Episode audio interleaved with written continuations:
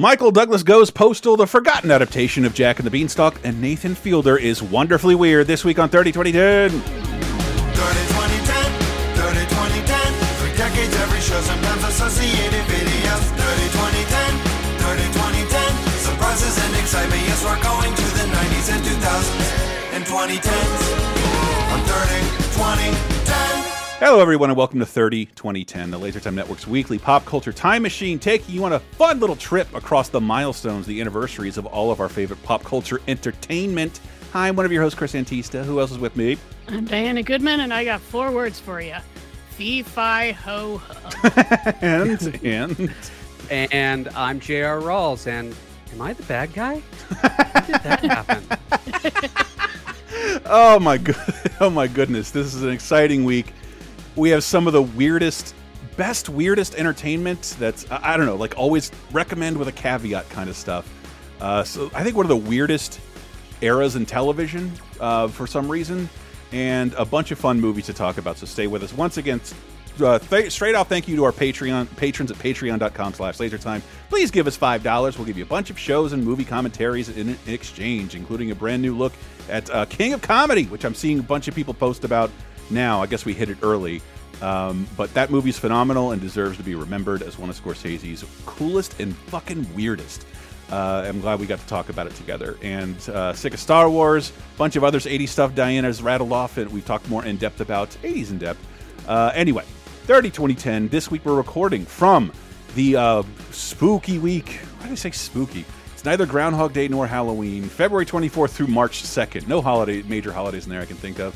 Maybe some leap year stuff. My, I, have no idea. I didn't check. President's Day. President's Day, um, a holiday I haven't celebrated in some time, but every cool thing that happened across three decades 30, 20, and 10 years ago 1993, 2003, and 2013. Let's begin as we always do in 1993 with some kind of news because we try and keep it light with pop culture, but there's some very big happenings in the world right now, uh, such as a truck bomb explodes in the parking garage of the New York World Trade City Trade Center at 12:18 p.m., killing six, uh, killing six, and injuring over a thousand in the deadliest act of terrorism on U.S. soil. Asterix at the time. Remember, I talked about the asterisks. Their goal was 100% to collapse the World Trade Tower. Uh, they just uh, didn't quite park it in the right spot. And after this act of terrorism, they had a couple of people run the numbers and they were like, yeah, you know what? If they would have done a little better job, uh, they might have been able to collapse the tower. Yep. Okay. That, that was their plan was to collapse one tower into the other one, which is like, well, it's like chopping down a tree. Even if you manage to get one down, you might not get it heading the right direction. And as I ranted when we talked about 9 11, the World Trade Center towers were built in a very specific way that it's tough to bring them down unless you damage their outer skeleton. Mm. and they didn't quite do that. They did manage to blow up a break room full of guys at the from the port authority, and that's where most of the people died. Mhm. Um, and smoke filled the buildings, and they became really hard to evacuate because the smoke was so thick. But yeah, only six casualties, which is pretty impressive. And the main perpetrator is a guy named Ramzi Yousef, who got training from a group called Al Qaeda. Oh. And his uncle was a guy named Khalid Sheikh Mohammed, who is the Hmm. mastermind behind the successful attack on the World Trade Center that actually did bring it down. And uh, yeah, when uh, Yousef was being flown to his trial, uh, they pointed out the Twin Towers to him and they said they're still standing. And allegedly, he said, Give us time. Jesus. Mm, Yeah, this this was the much more amateurish version. Um, it was not done uh, nearly as professionally as 9/11 was. To give you an idea of how Keystone Cops this operation was, Mhm. okay, after the truck blew up, one of the terrorists called the place they rented the truck from, lied, and said the truck had been stolen and that he wanted his $400 Wow. deposit back because it was stolen. But the FBI was able to find the vehicle identification number. They contacted the rental company. They told the rental company to tell the terrorist that he was going to get his $400 back. And then when the terrorist came to pick up his $400 back, the FBI arrested him and he quickly flipped and turned in a lot of other members of this terrorist attack. Oh my god. See, I I had not heard about that. I knew one of the guys who was supposed to be involved wasn't because he got picked up at the airport coming in on a fake passport. And so they held him for the passport, went through his stuff, and they found fucking bomb making manuals. This well, it's 1993. You Yeah. couldn't look that up on the internet. It was like, of, of course, I need a bomb making. I got to bring There's it no- with me. Why memorize this stuff or put it in code? Ugh. Yeah, so uh, a whole bunch of people have gone to jail for this, everyone involved. I think one guy they ne- managed to never catch up with Mhm. who went to Iraq and hasn't been seen since at least 2003. Yep. They went looking for him when we invade Iraq in 2003. They went looking for him. They couldn't find him. So I think he's probably dead. It- Or he became a florist. I don't know. as a yeah, but younger person, being 12 at the time, I was pretty astonished how unrattled the world seemed by this and like had to be reminded of it. So what, eight years later, when because it wasn't successful. Yeah. I mean, if the if they had parked it uh, a hundred meters to the left and the tower went down, you know, we would have never right, stopped but talking like, about but this. when when like, okay, this is clearly a target, and we don't have the head of this organization under any kind of jurisdiction. Um, maybe they'll come forward again, and we should increase security protocols. And I'm sure they did to like a light extent, but like, no, no, they there were some major changes due to this Mm. terrorist attack. It is not even remotely as easy to buy uh, the chemicals yeah, needed to make bombs as it was before this attack. They Mm. put in a bunch of uh, checks and balances, and then when Timothy McVeigh came along, they put in even more. And it's it's generally hard to buy the amount of chemicals you need to make massive explosives today compared to 1993. I apologize. this- Regulating this deadly was- weapons has never been this country's strong suit. And- That's true. No, this was a, a thousand pound bomb in the back of a Ryder truck. Pretty. I mean, that's that's a lot.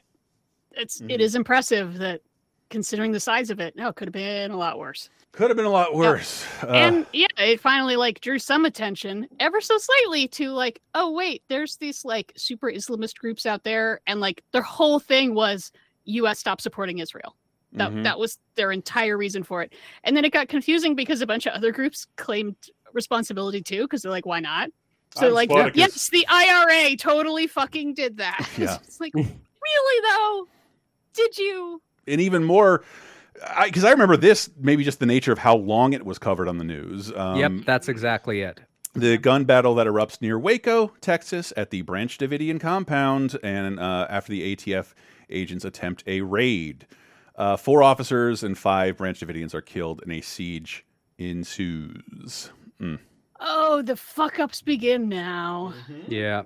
they they had this group under surveillance because there's you know 100 and change living in this compound they're a breakaway group of a breakaway group they got this later leader who calls himself david koresh who says that all the men have to be celibate but he can have all the wives including underage ones they're Wow, stockpiling what are the weapons. odds? i know isn't that lucky lucky for him um a UPS driver like called the cops on them because he was delivering a package that broke open and it had a bunch of grenades in it. Yep.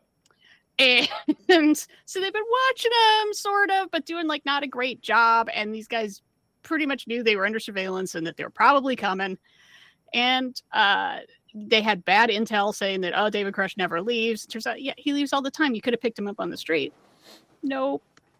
And yeah gunfight. And um it goes on a long fucking time and He- uh it's bad I, I, I remember Yeah. being a kid at, at, at restaurants with my parents, and this is all any parent would talk about. It was like on every TV behind us for what felt like weeks, but uh, months. it goes yeah. almost almost two months Jesus. and Yeah. it just keeps going on and on and we'll talk about the tv movie that begins filming while the siege is going on Wow.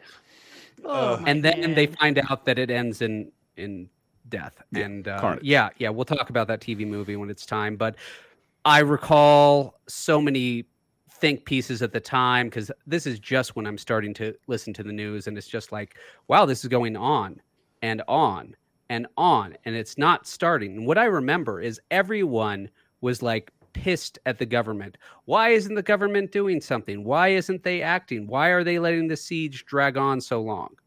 Mhm. Until when the siege actually ended in tragedy, then they were like, "Oh, why didn't the government just wait?" And I was like, "You just said like yesterday you were taking a completely different position."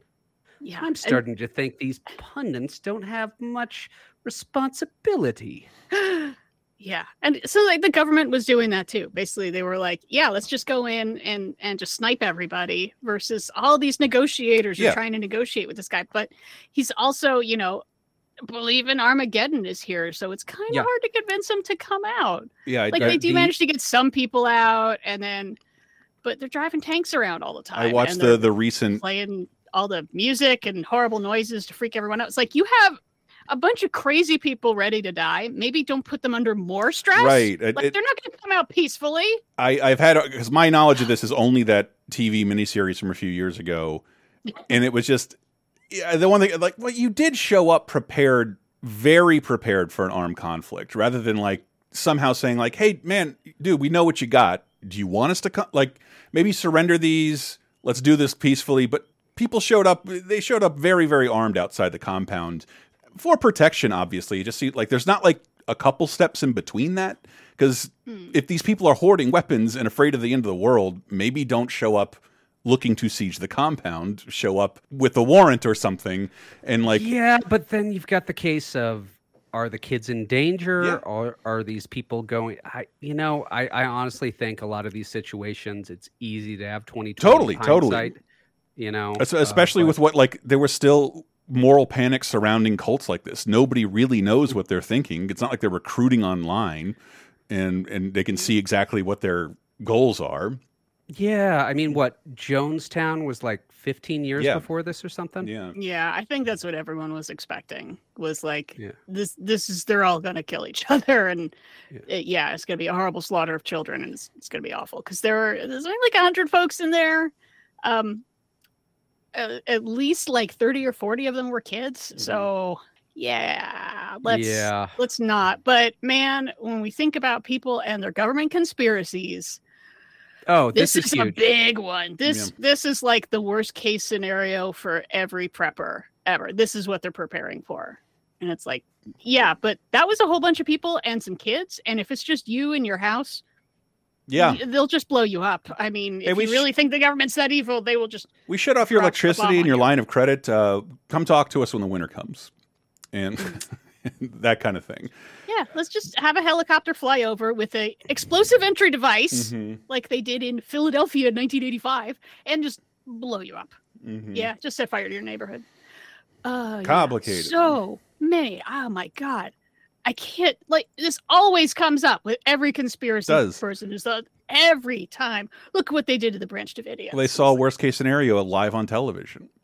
Yeah. and Yeah. and yeah, and there, it was a lot of disparity. But that's later on. We're we're right. getting forward. At this moment in time, what begins is the constant siege, the constant ask for update, and to me, the Mister Show captures this moment in time perfectly. It's not made at the time of the event; it's made years later. But there's been so many news events like the siege of the Branch Davidians where we don't have any more news, but you keep asking us for updates, and the Mister Show captured that moment in time amazing. This is the first time I hear the word guesstimate ever. We're still waiting for information from either side. All we know is that federal agents have surrounded this remote cabin. No word on how many people may be involved or what their demands might be. There is a total news blackout. It's a tense and unchanging situation. Brinks? Harmon, this is Brinks. How much longer do you think they can hold out? I don't know that. We have no new information. I just can't say. Can you take a guess? At this time, that would be premature. Harmon, this is Brinks. How about a guesstimate? Okay, you want me to guess? A hundred million days. Or maybe ten more minutes. Somewhere in there. I just can't say. Don't know. What do you know, though, for sure? Harmon, this is Brinks. Now, I've been I know, I know, I know. Look. What do you want? Are the federal agents planning on using force? I don't know! Maybe this tree knows. Tree, excuse me, uh, can you predict the future for me? No? Can I check back with you every two minutes for 16 days? Great, thanks. Look, when I say there's no new information, that means there's no new information. I'm not trying to hide anything on you, okay? You didn't tell me about that party. This is a national news story. That was a bris. It wasn't even a party. Sorry, we'll always indulge a good long Mr. Show clip because it's one of the best shows ever. It, it is a classic. Miss the Mr. Show, the coverage of the blow up the moon scandal, which is a inherently silly sketch. Every news cycle follows that exact same pattern. This person's a hero. This person is now a villain. We're for it now. We're anyway. Other Jesus. Other news. I'll rattle this off quickly. New York uh, Yankees owner George Steinbrenner is reinstated as a general partner of the team. He was banned because of his relationship with convicted gambler Howie Spira. Um, welcome back, Larry David impression. Uh, and actor Gary Coleman is awarded nearly 1.3 million dollars in his suit against his parents over, I think, I want to speculate way more residuals than this. This is like his entire Diff'rent Strokes salary, and I'm only mentioning it because it'll become important later in the show. yeah, yes, Gary Wow. Coleman. But yeah, yeah, this was actually a very important case. It, it set up a standard that parents really, really shouldn't steal from their child No. actor. uh, Or live like they're going to have And- this salary from this child-based role forever, because you probably won't. it should go into a a trust. I feel like this is mainly a solved problem. Like I don't hear cases of like the Harry Potter actors where I kn- it's like and they're uh, only in the best movies ever, man. The ch child stars of the last ten years have been amazing. Well, they, there's a lot of legislation in California and New York where this is Yeah. especially a, an issue about yeah, you you're a certain amount of money has to be put into trust for the kids for when they become adults minus, you know, fees and costs. But then it's like, well, mom decided I'm her manager and uh, my fee is 80%. yeah, and and one Like, point there's three still ways to do shenanigans. This dude was the star of an incredibly popular sitcom, had his own cartoon show, was a star of movies and commercials. One point three million dollars feels astoundingly low, even in the eighties. Mm.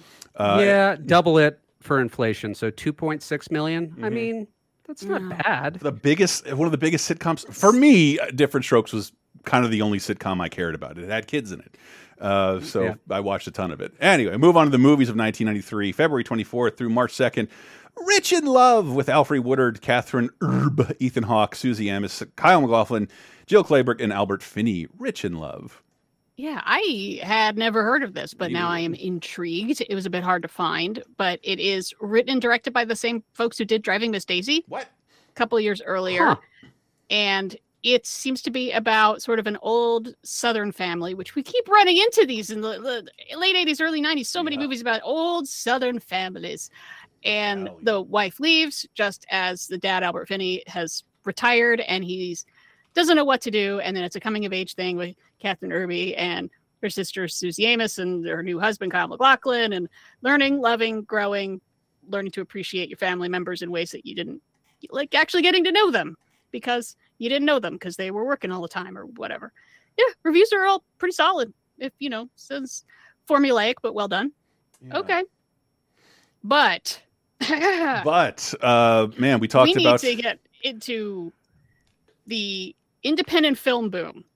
Yeah. And the independent film boom, one of the things is, oh wow, they made a pretty good movie, or oh wow, that movie is really different. yeah But there's also the backstory y- helps sell the movie. Yeah. Oh wow, look at that! Yeah, Kevin Smith, he like signed up for a class and wrote all the credit cards maxed out so he can make this.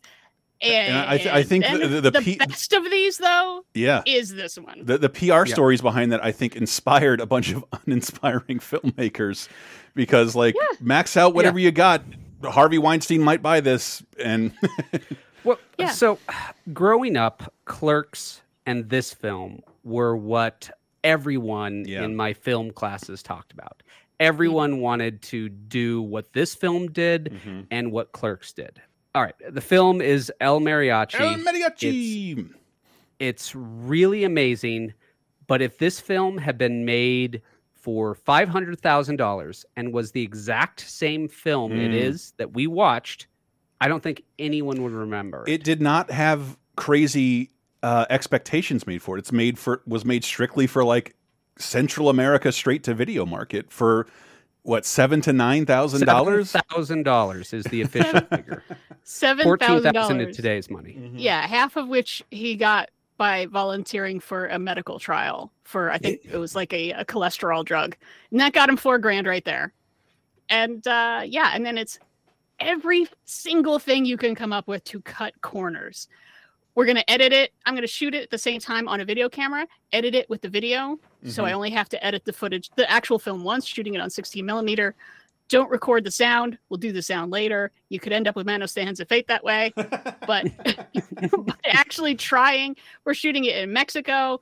The cast is also the crew. If you're not on camera, you're behind the camera. They end up running out of bad guys. People to play bad guys, they've all been on camera already. so they have to get creative with that. Yeah, it's just a tight little story about you know, a, a guy who's mistaken for an assassin, and then uh, a gang comes after him. That's it. Yeah, but Yeah. but done with an uh, clearly uh, a prodigious eye for what what's Oh, important in film. This is an incredibly skillful Yeah. film. I don't want to downgrade it by saying I don't think people re- would remember it if it was five hundred thousand dollars because filmmaking is not like writing a novel. Mm-hmm. You have a limited amount of resources in making a film. How you use that resource that you possess is hugely important. yeah, And the fact that we got this solid film for $7,000 is utterly important. And it's in Yeah. uh, the National Film Registry for a reason because making this good of a film for $7,000 inspired literally a generation of filmmakers. yeah, and Yeah, I, I think still but still ha- has has uh, ripples in say how Marvel hires directors. They don't always go to the biggest major director who can he knows this genre. It's like man, this dude made a cool genre film under budget that kicked fucking ass. Let's get the guy from Sinister to make a make a goddamn Doctor Strange movie. We can handle Yeah, the effects. it's, it's about moxie, Mm-hmm. damn it. And that was a big part of the the whole independent cinema idea of like, if you only have seven grand, you just have to plan very, Yeah. Mhm. very carefully. Yeah. You just have to know exactly where your camera's gonna be, what your shots are gonna do, so you can do it all at once because you only pretty much have one take because processing film costs money. Yep. Yeah. To, to know what can go wrong and how to compensate is like a huge Yeah. skill, and especially in a pre-digital era. And that's the other thing I was going to say is the digital era has completely changed filmmaking. You know, I mm-hmm. am literally a low budget filmmaker mm-hmm. and my filmmaking experience is nothing like he was because I shot completely on digital. Mm-hmm. And that meant that if we missed a take, okay, let's rewind it. It cost us time, which is money, but it didn't cost us film, which is also money. I mean, that, that And- was one of the big. That's why film is set up the way that it is because the how expensive film is, and to put all these people in front of behind the camera for this thing, this resource that we no longer have to consider like at all, No. is is is totally strange. Uh, Yep. No, there are good films that have been shot on iPhones. Yeah, yeah, uh, Just straight up Well- iPhone, not a fancy iPhone, uh, just No. an iPhone. yeah. Avengers action sequences were shot on iPhones. This this phone that I'm holding in my hand Mm-hmm. is not quite as good of a camera as we shot Dark Dungeons on, but it's close. close. It's mm. pretty damn close. do a lot in post. And then that's I did want to say like I've only watched this movie once. You can it's kind of it is inspiring. Like Jesus, this is only seven thousand dollars, but it's not like a Robert Rodriguez movie I could watch over and over again. But he kind of never left the spirit of this film. I do appreciate that he's like I'm going to shoot with my friends in Austin.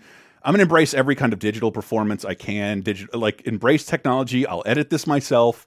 He still does that, like to this day. He still operates like that. Kind of a, like I love his credits, sh written, directed, and chopped, shopped by uh, Robert Right, Rodriguez. Shot and chopped by Robert Rodriguez. Yeah, I mean, he's actually kind of ahead of the curve on shooting on video at the same time Mm-hmm. because that's exactly how they edit now. You take, if you were shooting on film, you digitize it and then you edit it. yeah, And on an Avid, you do the digital editing and then you cut the negative. So he was pretty sneaky that way. yeah. He figured that one out. But yeah, overall, I mean, it's a fun movie. If it cost fifteen thousand dollars, I'd still be pretty impressed. Yeah, and like, this oh, is the first job, dude. entry in the Desperado Once Upon a Time in Mexico. Dare I say machete verse because he's he connects a lot of Ro Ro Robert Rodriguez films. The main actor was replaced by uh, Antonio Banderas, and I think they they reshot the end of the movie for Desperado with Mm-hmm. a Hollywood budget. It's it's inter it's mad interesting because he ended up like not abandoning the story. Some of the actors, even though I think I saw the lead in Grindhouse. I watched Grindhouse recently. Yeah, yeah. The lead Carlos Gallardo pops up quite a bit. He pops up in Desperado. He pops up. In, oh, there's He- another one. He might he might be in all of the Mexico. He's in both Grindhouse uh, movies. Um, Yeah. and yeah, El Mariachi. It's it's if you want to get inspired as an aspiring filmmaker, look what this dude does with some friends and a little bit of money. It's pretty fucking Yep. neat. and some condoms full of fake blood. Mhm. That's how they did the squibs.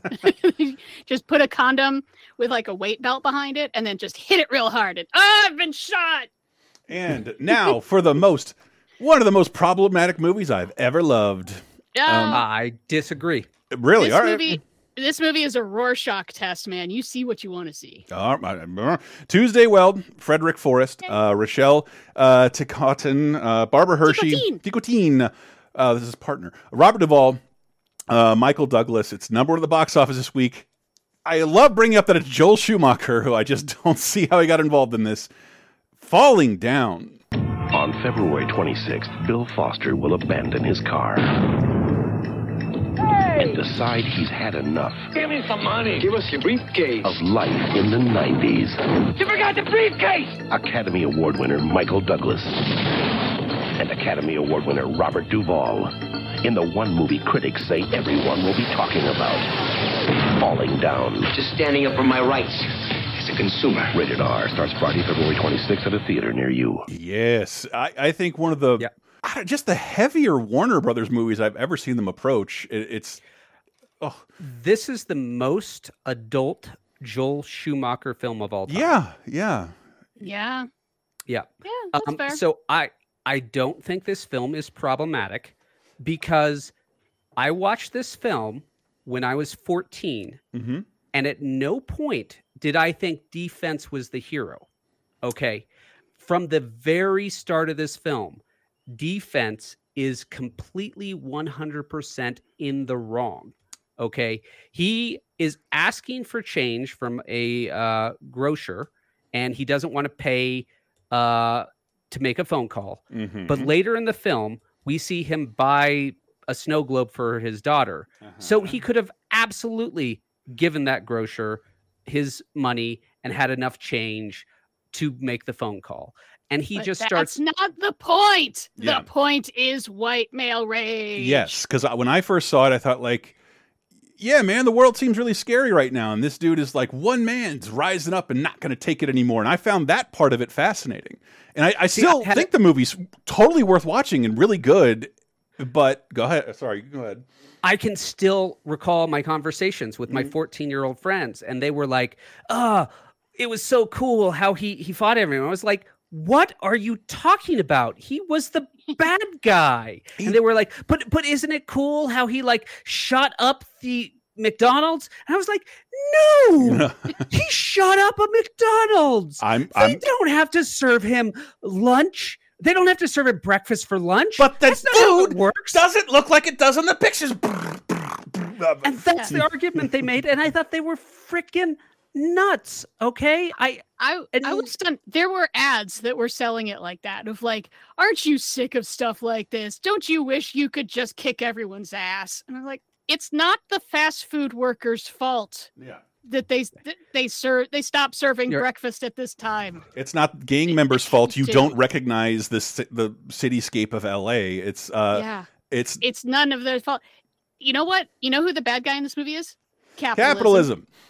It was capitalism all along. the bad guy of this film is D-Fens, who clearly has a mental disorder. love that his and name that's not subtext, that's text. His wife throughout this film is saying how scared she was of him. Yes, We this is watch true. a home video of D-Fens where he is clearly just holding back rage against his own family.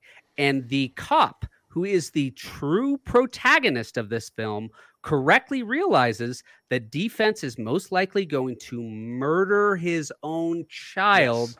and his ex-wife Yes. and then kill himself. But there, but I do, man. To say people didn't take it the way Diane and I are talking about it is not true. I remember how people, like adults, like my girlfriend at the time's Republican dad, he saw this as something uh, like a, a, a what do you call it? A martyr character Mm. standing up Yep. for the changes in society that are confusing. And there is a, a, a bit of sympathetic victimhood in here, but my but my favorite scene in the movie is when he if we haven't said falling down is a movie where Michael Douglas loses his job, gets out of his car, somehow obtains automatic weapons and goes on a rampage of all the little things that are stuck in his craw uh, throughout uh, modern day society. Road construction, these golf courses, this should be playgrounds. Boom. Still, funny scene. I love the idea of blowing up golf courses. Uh, when he sees the Nazi, and Yes, I really want to talk about this part. because I love that character actor, he's in Apocalypse Now. I'm forgetting his name right now. Um, Frederick Forrest. Yes, he's like, man, I'm with you, dude. I'll give you whatever you want. I'm tired of this shit too. Look at all my Nazi shit. And he's like, whoa, whoa, whoa, whoa. I'm not a Nazi. And the difference here is that we have found mechanisms in our society to mobilize dissatisfaction and victimhoods. A little over towards Nazism, a little cleaner and easier. We like this type of person in today's society would have been radicalized by someone with a better outreach program than the Nazi he met. And the Nazis have great outreach programs right now. The left, not so much. Nazis, Yeah. great outreach. That that scene ends up making the whole movie for me because like i said it's kind of a rorschach test i think it is re- it is still a perfect time to watch this because we are dealing with a fucking ton of white male rage right now Fragility. because yeah things are changing and he's he's a guy he worked in the defense industry Yes. which you could talk about the morality. Okay, morality this of is that the other reason why I think But- defense is completely the villain. He has been out of a job for one month. Okay, one month. I was unemployed at the worst phase of the Great Recession, and mm-hmm. me too God, that's I get it. It can grind on you. I put out so many resumes. I got turned down so many Paying times. Cobra for a right get to live that. that's more than your rent. Oh, goodness. Ugh, One yeah. month, guy. Mm. One month you've been out of work. No, no, no. You just Yeah. no. But that's the thing is he's from the generation that like he was told that if he showed up and Yes. did his work he would never be out of work. I'm sure he has never not worked a day in his life. I, I and talked about that. no idea. He feels like he is owed these things. He was promised these things. He's promised the american dream. Mhm. his wife and child have already left because he's a piece of shit. Now he's just taking it out on everyone else. He's annoyed when people can't speak english. He's anno- he's basically annoyed when he has interacted with with minorities which a lot of people peg that even at the time of like he seems to be very mad at koreans and black people in Yeah. particular but, then he deals with the rich white people too he fucking hates them and then but the nazi scene is the the thing that makes this movie for me because i implore our few right-wing listeners Yes.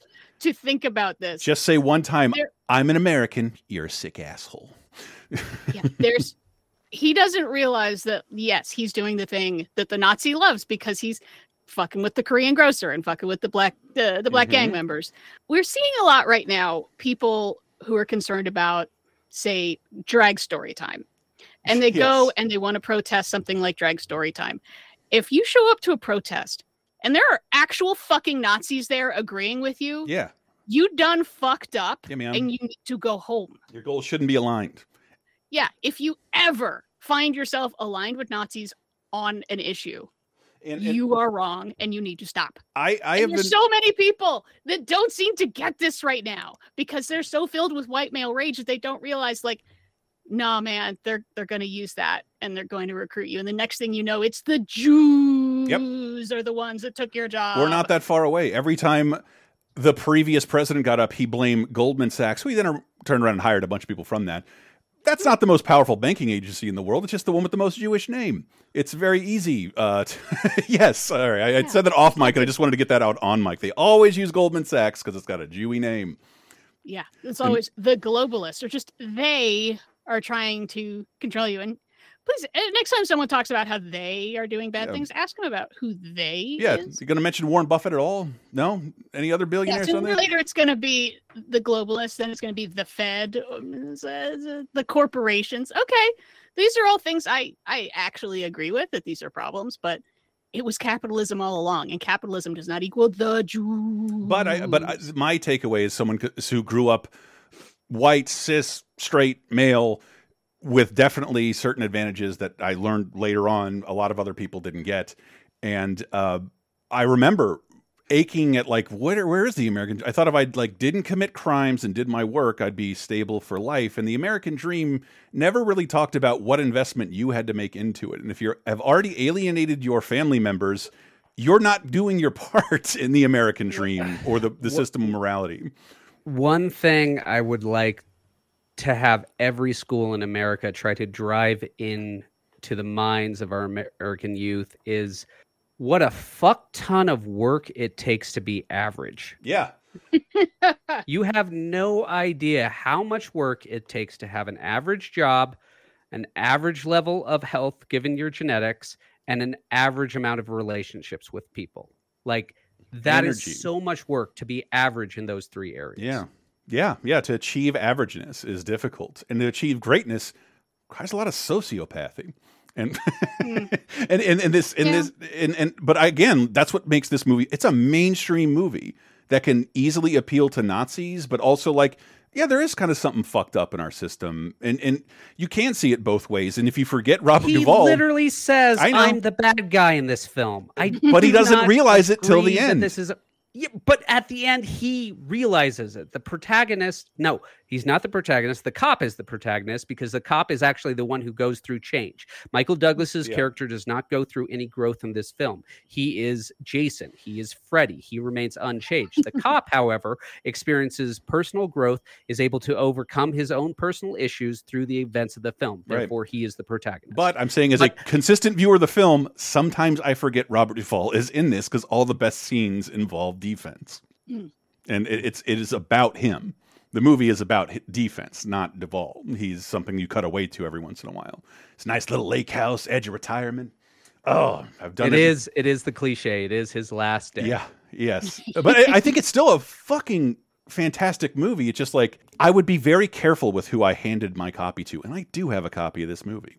I, I I- more more careful than I would have 30 years ago. But it is like it's a weird piece of 70s film in the early 90s, in my opinion. Yeah. Right? Yeah.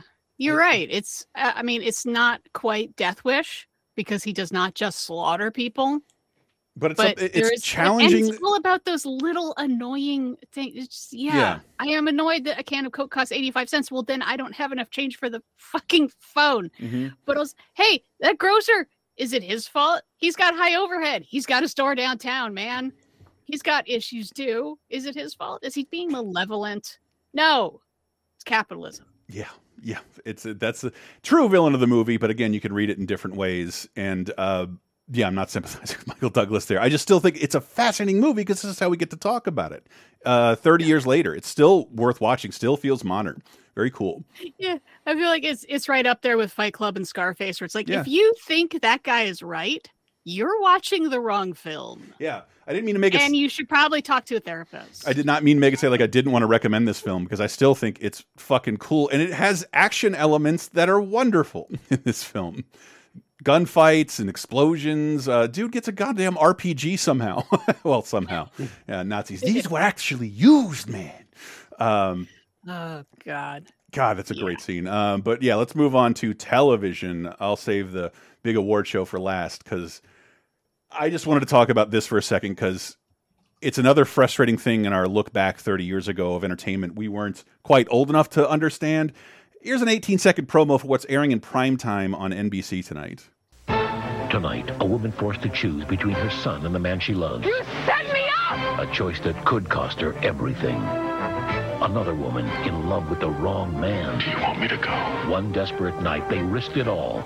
Now there's no turning back. And now, Night's In. They don't say it's A Days of Our Lives special primetime event. So I think this is now categorized as a TV movie, but I find it wholly.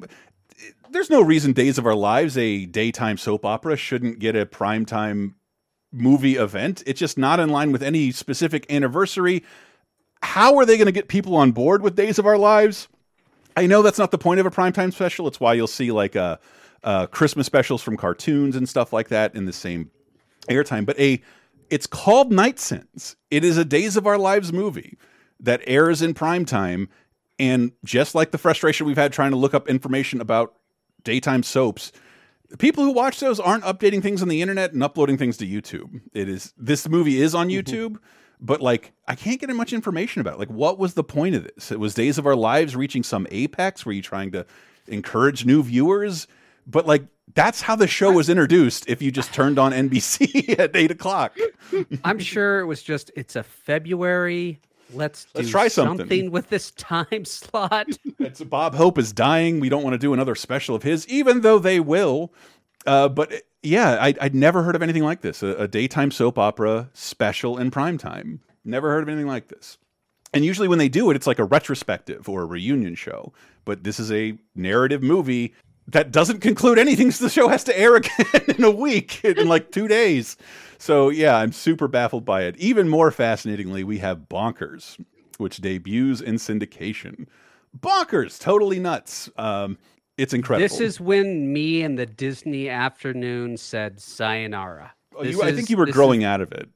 I was growing out of it, but I also feel because I've looked at it in retrospect, even without nostalgia goggles, I feel like Bonkers did not live up to the DuckTales, Rescue Rangers, Darkwing Duck, TaleSpin, Golden Age. I really don't. Well, what's bizarre about it, and like, there's kind of a misnomer here. Like, this was supposed to be Roger Rabbit, which makes a ton of sense. Hmm. A former cartoon star, because it this is a toon cop who partners up with a human, but they they do they work in Toontown, and the show gets retooled across like 65 episodes, and. Disney has been adamant. I even talked to some of the Disney Afternoon people on a Laser Time episode. Like, no, it was never supposed to be Roger Rabbit. But that's because everything Roger Rabbit did required approval of Steven Spielberg, who has a competing show uh, up against Bonkers Animaniacs, who would literally take jabs at Bonkers. and Spielberg, why would he want to work frustratingly with Disney when he was what he wanted to do was bring back the 1940s classic era of animation that he loved, and he's doing that simultaneously with Animaniacs. This is Disney attempts Disney's attempt to replace Roger Rabbit, and that they have so much admitted to and to the point where Bonkers had a theatrical short where he's just a cartoon character. He had Raw Toonage shorts where he's just a cartoon character, and you were kind of supposed to follow that line from Raw Toonage, which I never saw, into I never knew it existed Look how- until 'cause I started doing the I, show. I played the game, and like in the game, you're going after like Aladdin's lamp and like Little Mermaid's crown. He is supposed to be doing like it, it should have been more fun. It should have been more like Roger Rabbit, where he's like working cases with established Disney cartoon stars. But I think because he wasn't there, that kind of wet that blanket a little bit. But Bonkers was very much Disney internally trying to replace the magic that Roger Rabbit had brought to the studio, which includes like fucking Toontown. That's a thing that still exists uh, in certain Disney parks. But the Bonkers TV show was 100% animated. Yeah. And it wasn't animated good. So the difference between the real TV, yes. human cartoon characters and the cartoon cartoon characters was like, I guess I kind of know what you're going for, but I'm having to work for it. And if you're having to work for your Disney afternoon cartoon, maybe don't go with that premise. I, I think in a meta universe like now, if they they would have launched this with an established, it's like the Rescue Rangers movie, uh, which Bonkers appears in uh, as a police officer. It would have been more tongue in cheek and and gone and like finding Tinkerbell's blobbity blook. It would have done that a little more, but we weren't quite there yet. Yeah, at the very end, they started to have more Disney characters appear on Bonkers, but that was very much just like, all right, just throw anything to get this. You to the should have done that to begin with. It should have been a Roger Rabbit it becomes should a cop been- show. It should have just been started out with these are all the Disney characters you know and love, Mhm. and Here's the cop they have to talk Goofy is being investigated for tax evasion. Yes. no, for uh, uh, ties with communism, if you're to believe a headline in Who Framed Roger Rabbit. Uh, but yeah, bonkers. And I've heard it's a fun show for people who watch it. But like you, I was kind of a teetering out of that. But I was way more on, on in Animaniacs, and that was a way funnier show. Delivered on Yeah. what I want. Another super weird oddity from uh, from 30 years ago, the Roseanne episode lose a job Winnebago. The entire Connor family packs into Winnebago to go see a, a live LA taping, but have to settle for a taping of the Jackie Thomas show, the fictional show inside the sitcom Jackie Thomas show, starring Tom Arnold playing Jackie Thomas. It's bizarre. And it's another one of those measures it's why I think people could be so annoyed with, with public celebrity relationships because Roseanne was got Tom Arnold his own show and would go on like t- the Tonight Show and say like I'm going to cancel Roseanne or take it to another network if they cancel my husband's show, the Jackie Chom Thomas show. She would stand up and promote her husband's show, which was failing and losing the Roseanne lead-in ratings, and then force this crossover, like kind of in the death knell period. But yeah, there's if Roseanne could still be considered a classic, which she's not anymore. I, Ooh, ooh, What? got it. If she's looking for a comeback, bring back the Jackie Thomas show with her playing herself. I'm still trying alive to in this make a universe. comeback while her husband Jackie Thomas is trying to distance himself from her for her actions. I love it. it. Way, I would be way closer to watching that than her Fox News comedy special. But Oh, uh, yes, that is also happening. But yeah, there's an episode. Well, of, she she just explained that her pronouns are kiss my ass, and I really support Hilarious. kiss my ass's embracing of that identity. if that's important to kiss my ass, then good for kiss my ass. oh my God! Please, let's do that from here on out. Let's take her, take her awful joke seriously. Kiss my asses. Awful jokes. Uh, also, this week we got a TV movie, Bloodlines: Murder in the Family with Mimi Rogers, Elliott Gould, and Clancy Brown. Yeah, it's a two-parter based on a, s- what's called the Ninja Murders, which is not as much fun as you think it's going to be. It is pretty fun, though. I mean, it's sad that this couple was murdered in 1985 Sure. um, because their sons. They, there were a lot of uh, family fighting, and the sons hired uh, two brothers to kill their parents, and the guys dressed up as ninjas to do it Hell yeah! walking along the street in West LA in 1985, dressed up as ninjas, showing up to Yom Kippur and killing the parents. It's a legitimate white people fear in the '80s.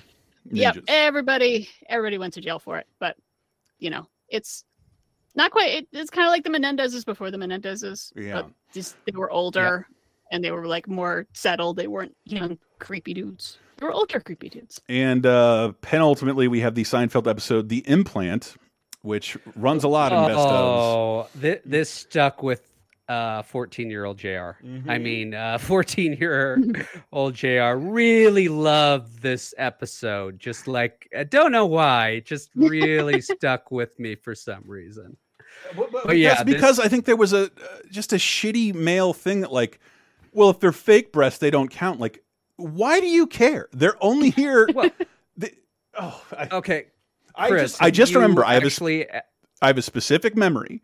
Went home with a girl I didn't know. Shirt comes off. I'm like, wow, these.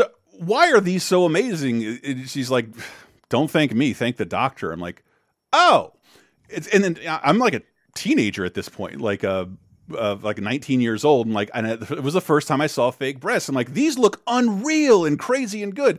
Why would that? I like them any less than regular breasts? For fuck's sake. okay uh, women got the right to do whatever they want their with their own bodies go on you you do you i don't like the feel of fake breasts chris Oh. i don't Mm. I, I've felt them, and it's like this is not what I want to feel at this moment. I don't. kind of if it depends on the quality of the job and whether they're Sure. under the muscle or over the muscle but yeah they can feel and look very hard I don't care. Uh, to quote the Mr. Show Moon sketch again, ate an egg on it, hit a golf ball on it. What else can I do with it? Like they, they they're just going to get bored. I, it's not the time body part I spend the most time with anyway. So like, uh, yeah, but you you do you i yeah. mean they're seen a lot more than they are felt so Mm-hmm. yeah what li- whatever makes your body happy is pretty much it but man the punchline on this is something i use the, and the all the Stick around forever. time the gang but wants not about my boobs although they are real and they.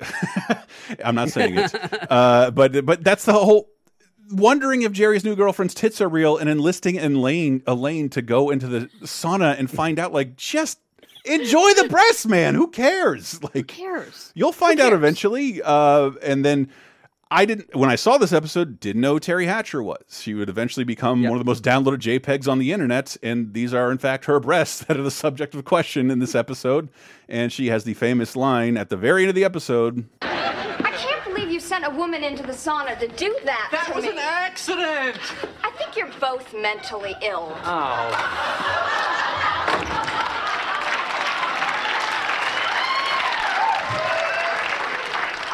And by the way, they're real oh. and they're spectacular.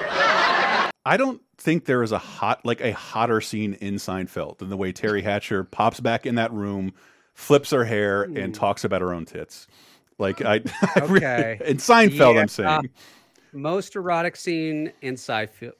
Yes. Yep, that's it. That's it. most Seinfeld's most jerk-worthy moments coming to. Never mind. Uh, Oh God.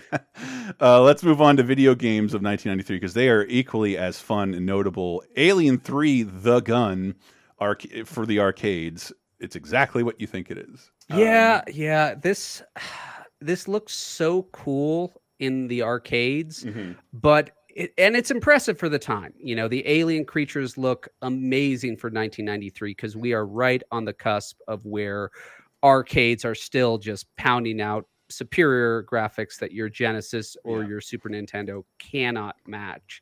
But the controls just weren't that good. and uh, the regular Alien games are uh, the arcade games are just as fun, if not more.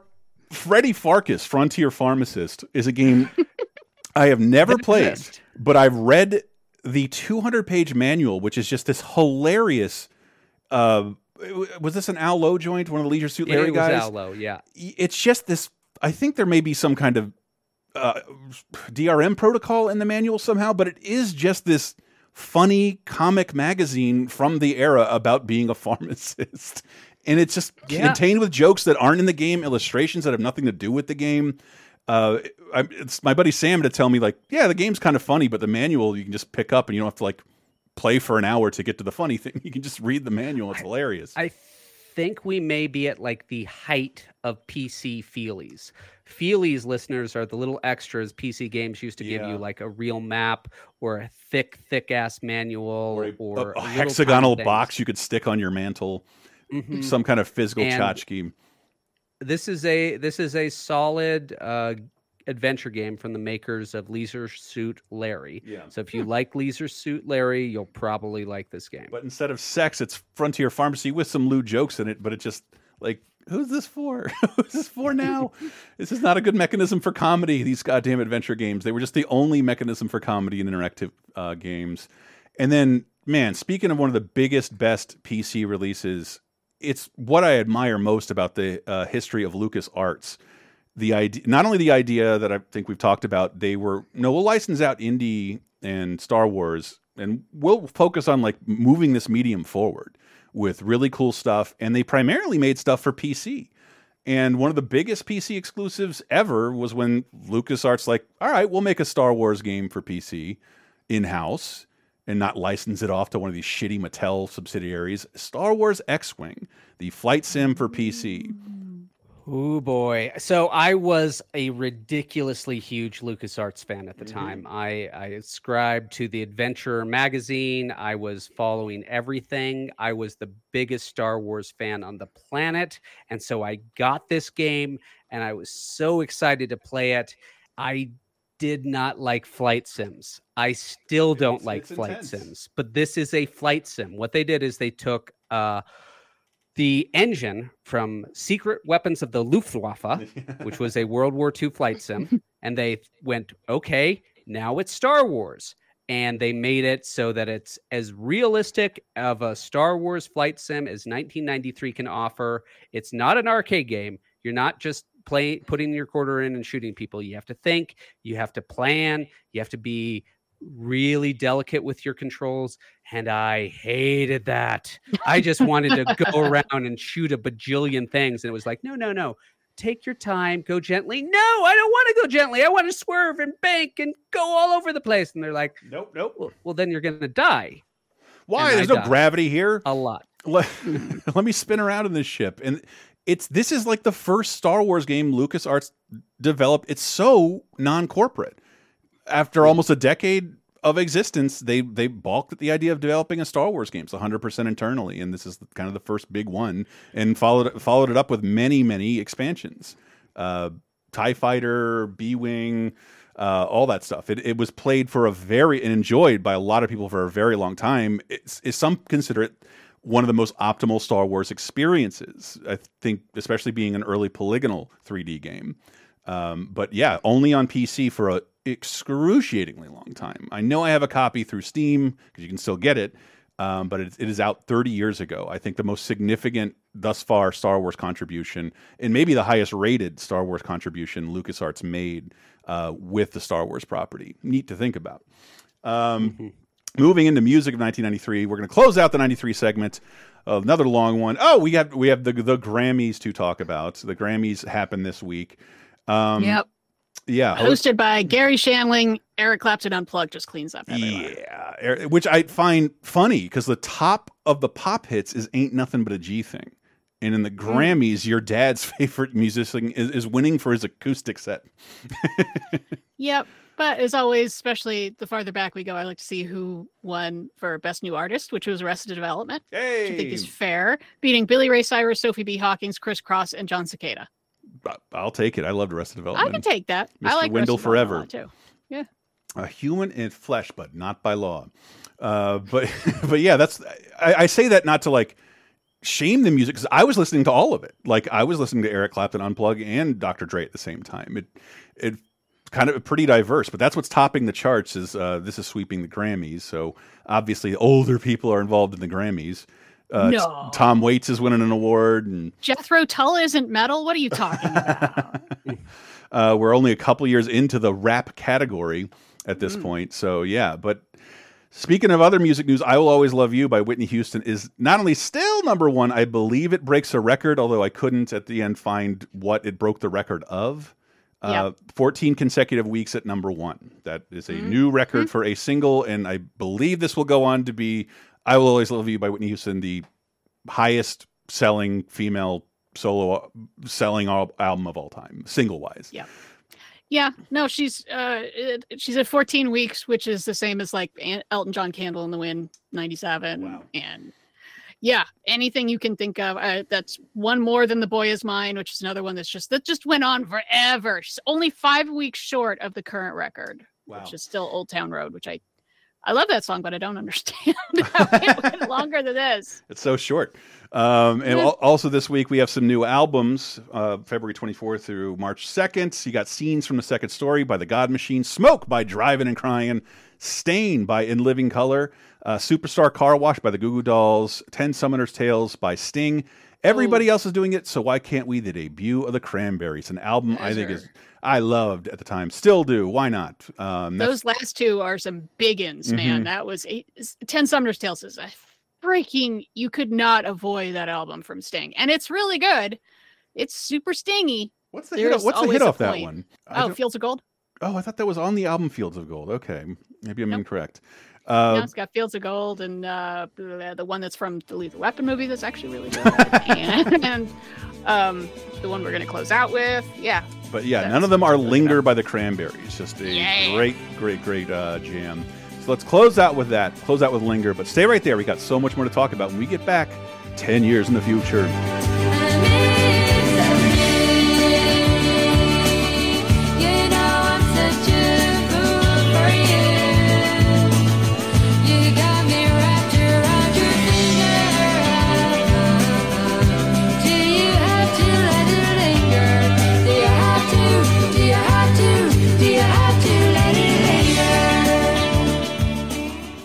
Like exclusive bonus podcast commentaries and more from the LaserTime crew? Then we strongly encourage you to support this show on patreon.com slash lasertime. It supports not only this show, but all the rest of the LaserTime network. You'll get commentaries, play games with the hosts, see exclusive videos first, and receive an uncut weekly ad-free podcast bonus time. Speaking of which, here's a quick taste. 1978, they're shooting Superman 1 and Superman 2 back Yes. to back. I'm kind of becoming comic obsessed in the early to mid 80s. I think Superman 3 is on the verge of coming to video, but basically I could just rent the first two over and over again. So I mhm. watched those over and over and over again. And to me they they warm my heart and by the time the Donner cut came out in what are we talking 06 to coincide 06, I think, yeah. to coincide. Like I watched it and like, you know, I read this is technically better. I was a little kid. I didn't know what happened. I didn't want this version. It I felt nothing when I saw it because like this is just not the no- nostalgic version I have for Superman.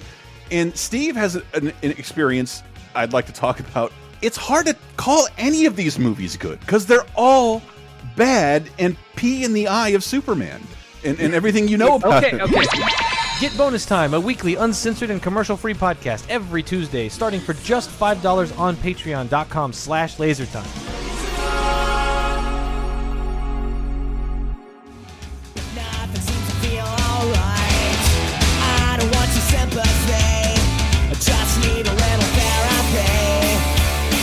It's what they say. I'm.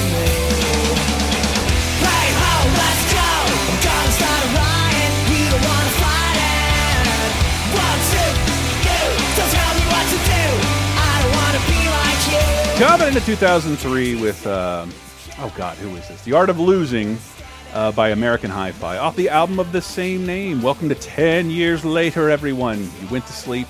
The portal 2003 is now open. Uh, welcome to 20 years ago, the middle segment of 30 2010. Other albums out February 24th through March 2nd of 2003 include The Beautiful Letdown by Switchfoot, Deuce by the DOC, Living Legend by BG, of abbreviations in here. Self, the self-titled album by Nate Dogg, R.I.P. Uh, and uh, Philadelphia Freeway by Freeway. All I Have by Jennifer Lopez featuring LL Cool J still number one. Woo! Um, also this week, a little bit of news.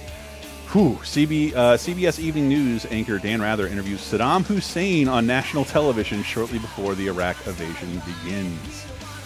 This was so weird to me because I was like following the news religiously at the time, and I, you know, like everyone else, knew the invasion of Iraq was coming down any minute now, and to just see uh, Saddam being interviewed like really, really right before the invasion, it felt so weird to me. So I'm- yeah, I'm not sure that's something like the previous quote unquote wars no that got to see. No, I- like, I- there, there was never like, okay, let's interview Hitler before D-Day. No, that that didn't happen. Yeah, and I also saw this week. This is stupid news. Coke is beating the shit out of Pepsi thanks to the Coke Vanilla, which was announced last year. Coke, Coke Vanilla is helping Coke topple uh, Pepsi right now. But the perhaps the biggest tragedy of all, um, Fred Rogers, host of the television series Mister Rogers' Neighborhood, dies of stomach cancer at the age of 74. I believe we played his last on-air appearance. It was a Lifetime Achievement Award at the Emmys, one of those award shows. Yeah, we played that, and from his last episode, which was so touching. Mm-hmm. But oh yeah, I remember. I mean, I was working in, at a newspaper at this time, and when that came over, like everyone was so depressed, mm-hmm. including people much much older than I was. Everyone was just like, "Oh, oh Mr. Rogers, we need you more than ever." And it, he I would just had such an incredible personality that came through the airwaves. I mean, Yep. the amount of love that that man had for everyone is hard to believe until you learn about him. And Yeah. I highly recommend the documentary "Won't You Be My Neighbor." That was the real Mister Rogers you were seeing, Yeah. basically. Yeah, he was acting little, but that's who he was. he was a man of, of in, inhuman kindness, like Mhm. the likes of which we don't normally see. I think the only even negative thing in that documentary, you know, is when he got that one gay cast member gets caught in a gay club. He's like, I don't know if you should be doing that with the children's show host thing. And they, later on, he's just like, I'm sorry, I get it. like, came around and was super nice about it and everything. But yeah, just the, Yeah, no well, dark side. in the in the documentary the gay guy says that he understood it completely at the time um and gosh mr rogers is personal for me because there's been a number of times in parenthood where it's trying for me and i think any parent will tell you the truth and i've sometimes just watched an episode of mr rogers to calm down Mm. just be Mhm. like this is going to be a peaceful calm, loving moment. It's actually uh, a big part of my lockdown memories. At the end of the day, I'd watch an old episode of Mr. Rogers with my two kids just to try to get some sense of calmness or peace Mhm. during a, a chaotic time for my family. And to have your legacy be one of loving kindness. Yep. Gosh, who A- wouldn't want that? a guy who cared far more about literally helping children than having a TV show never changed his TV show despite I think it kind of dying in the ratings at a certain point. Like, dude, make with the fucking big puppets. Like, nah, I don't think we need that. I, I just, I genuinely care, And a genuine expression of care he expressed before Congress what he wanted his show to be, and that he'd. I don't know if we have anything equivalent that he he himself raised multiple generations. He helped raise children via the television. Even the Blues Clues, having been on the air throughout 20 years, has had three different hosts. Mr. Rogers was on the air for I think 40 years, like uh, about 40 Long years time. roughly. It's a long time, and nationally. So he wasn't even like a, a regional host. It's something the entire nation really had to take a take. The Buffy ending announcement really took a back seat to that this week. I had that written in my notes somewhere. yeah, Mr. Rogers is no longer with us. Um, it was really really sad. Everybody was sad. Uh, and then um, mo the movies of 2003. Let's get into those because they're all squeamish. Uh, the Quiet American with Michael Caine, Brendan Fraser, and uh, Do Thi Hai Yen uh, is out this week. Uh, This is not a squeamish one. This is a solid, solid adaptation of the Graham Greene book. Much better than the uh, previous version because the it came out in the 50s. It was adapted in the mid to late 50s, like a couple of years later.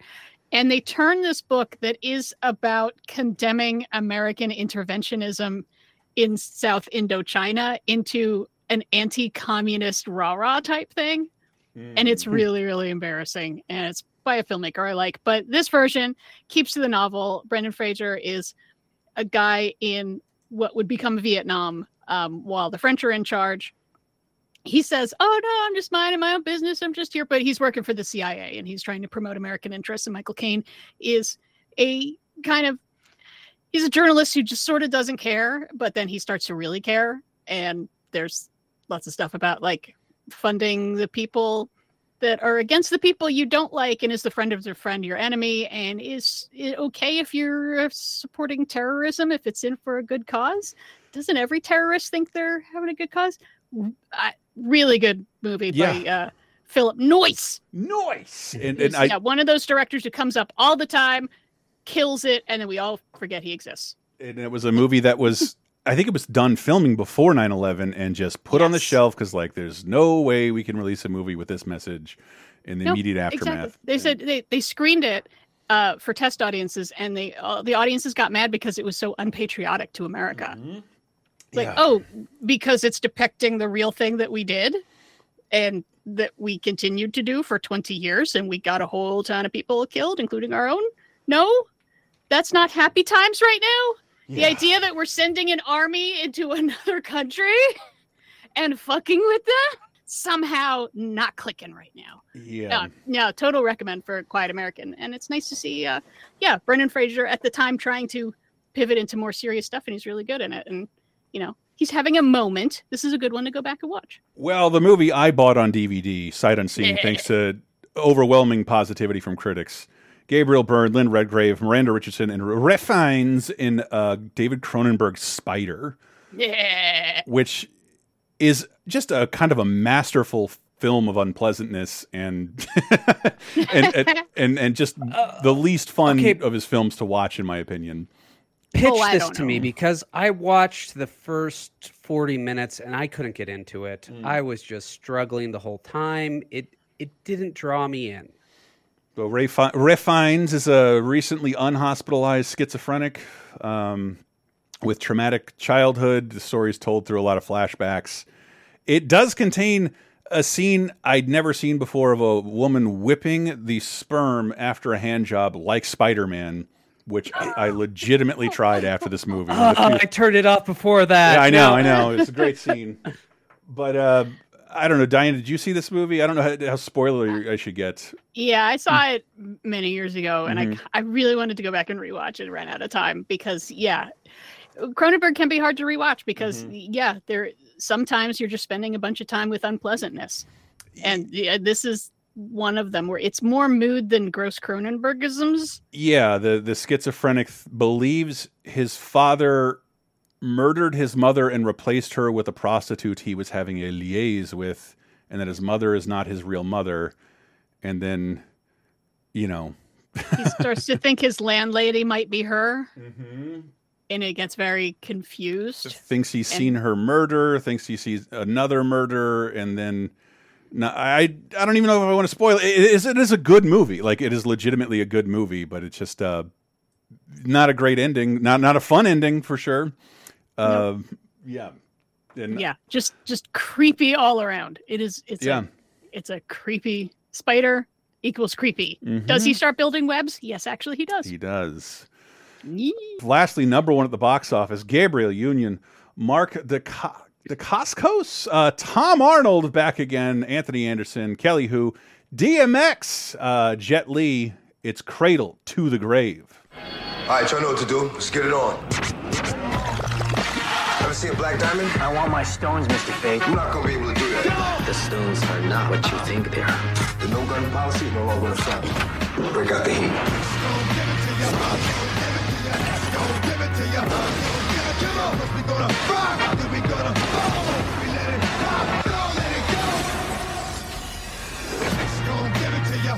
Rated R. I watched this hella casually years ago. I, yeah, I didn't love it, but it's like these movies are, you know, pretty low budget, servicey, serviceable action films, B action films. Um, Usually, yeah, produced by Joel Silver. Uh, Yep. Did not get So, a chance to rewatch it. I think one of the more interesting things is it's directed by Andre Bartkowiak, who was the cinematographer on Falling Down. Wow, what? yep. It all lines up. Wheels within wheels. Yeah, and he previously directed Romeo Must Die, and Mm-hmm. that's what we're doing. We're we're continuing trying to get that that lightning back. And DMX in that too? is he? No, I don't think so. Maybe he is.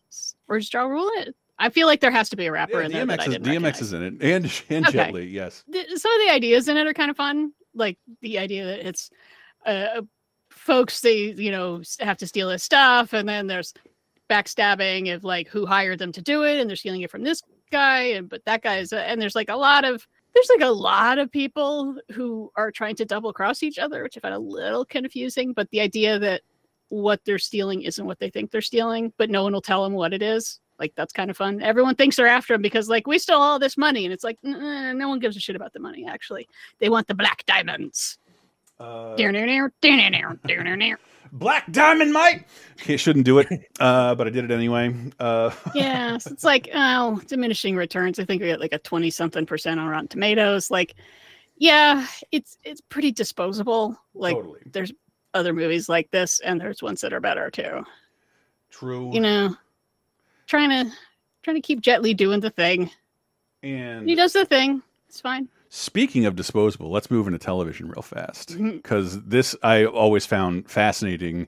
Because at this point, I'm reading some trades and what's going on, and it was a little movie we talked about from last year that stayed top the box office for almost an entire year off of a very small budget. My Big Fat Greek Wedding, and now we get this week on CBS the debut of My Big Fat Greek Life, a multi-camera sitcom with mainly the, the entire cast, right? Like from the film. Uh, Much, mostly. Mostly, not the husband. Right. Uh, Not, Right. Couldn't get Aiden, Aiden back, but uh, but the the same family, which is if you're gonna do it, do it like that. Yeah. But but that's also pretty bizarre because usually in transitions like this, you don't bring along the whole cast for a completely different looking format. Uh, you, you'll get a mash, but you'll get different actors, or you'll get clerks, but it'll not be a single camera movie. It just had to be bizarre to look at, and I just remember week one, massive ratings. Week two, whoa, this really fell off. Week three, like Nia Vardalos is begging CBS, can we just not do this anymore? They, they tried to just recycle all the jokes from the movie in the first couple episodes. And it's like, well, Oh.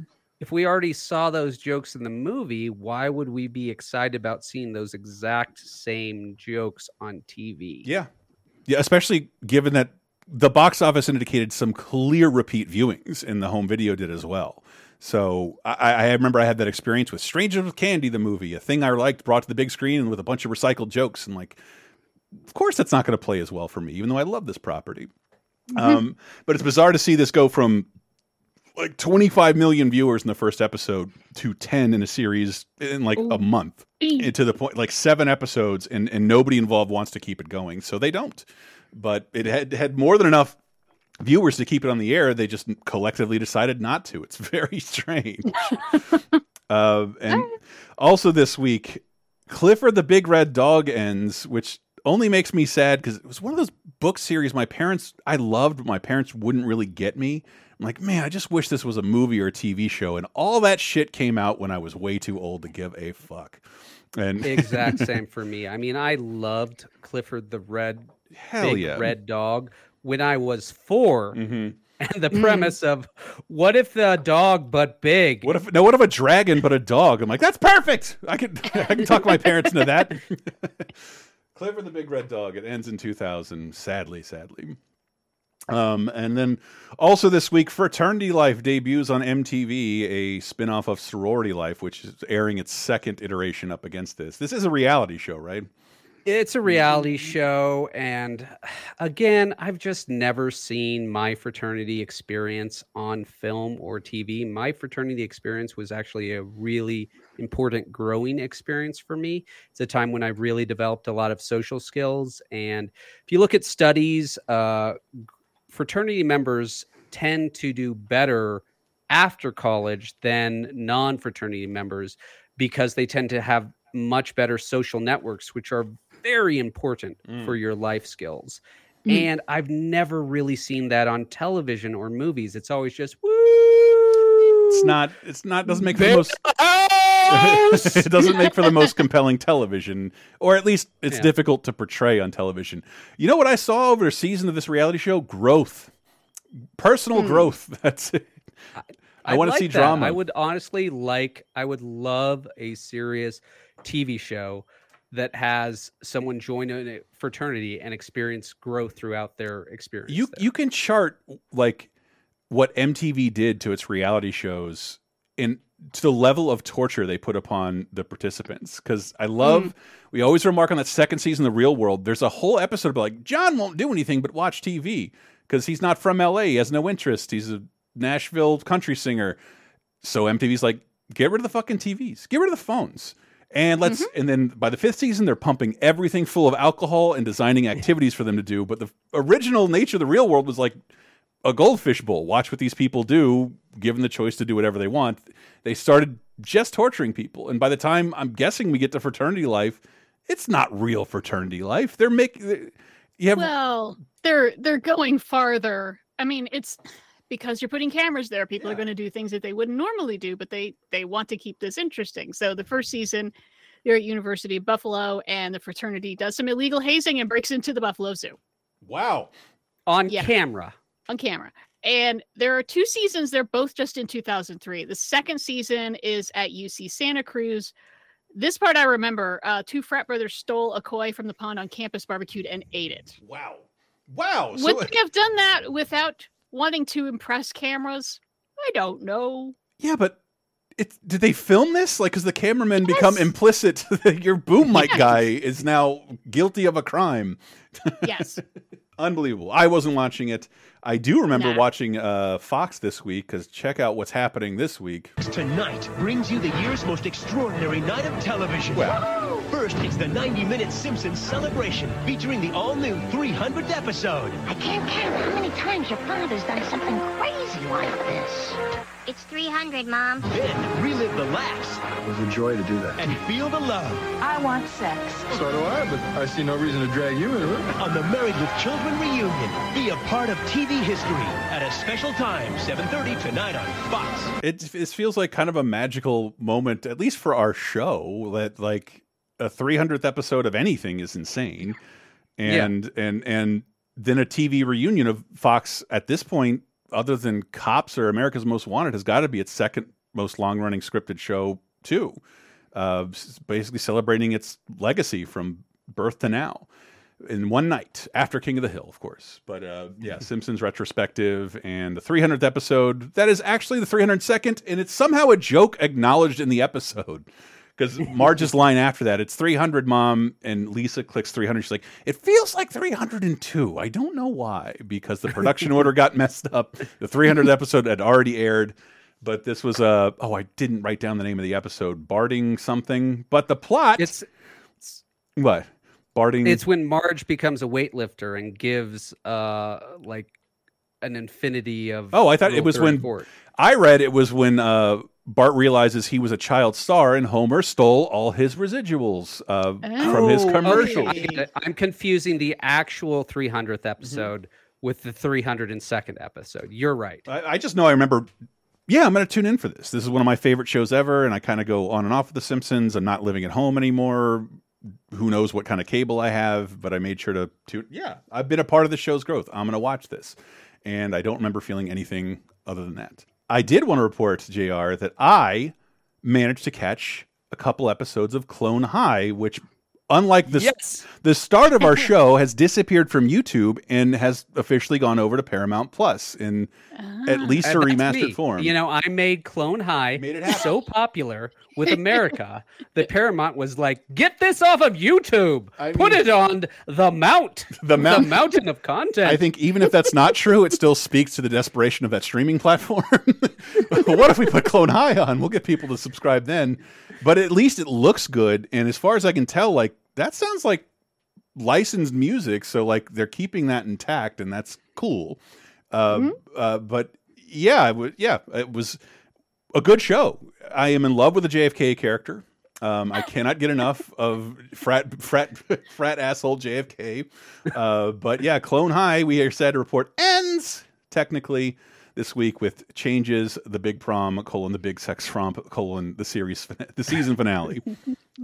Uh, but it's a good season finale for Clone High, and it's actually a really fabulous series finale for the show because uh, at the end of this episode, the Joan Abraham Lincoln love triangle with Cleopatra gets resolved, but they are all frozen in a freezer. So they can be unthawed at any point in time, which is going to be 21 years Wow. later because it is coming back, That is y'all. thinking It ahead. is coming back. Mm-hmm. Yep, coming back this year on HBO Plus. Yep. They've confirmed And- they they haven't said anything about what they're doing, what their plans are, whether or not Gandhi is going to remain as a character. No, no, they confirmed Gandhi is going to be a cameo, but will not be a character. And probably which I'm voiced by a white guy? Gandhi was a fabulous character. Yeah. yeah. Uh, Little party nerd Gandhi. and Getting drunk on non-alcoholic beer.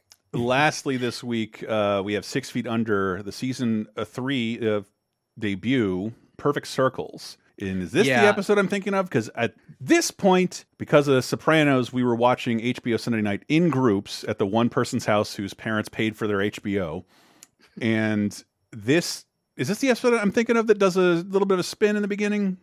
Mm-hmm. Yeah, this is the episode where we see Nate's death dream or death vision. He goes through a whole bunch of alternate realities where he's dead, where he's mentally impaired for life, where he's married to one person, where he's married to another person.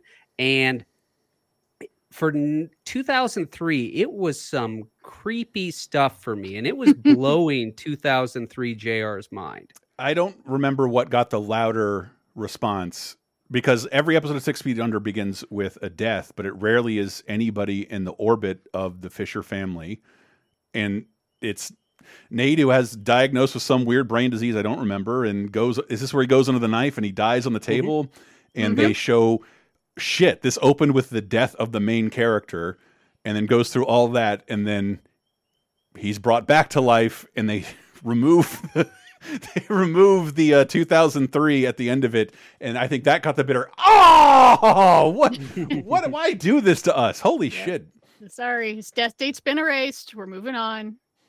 Yep. And I thought that was a brilliant thing. I mean, for one thing, Six Feet Under is one of the rare shows that examines death.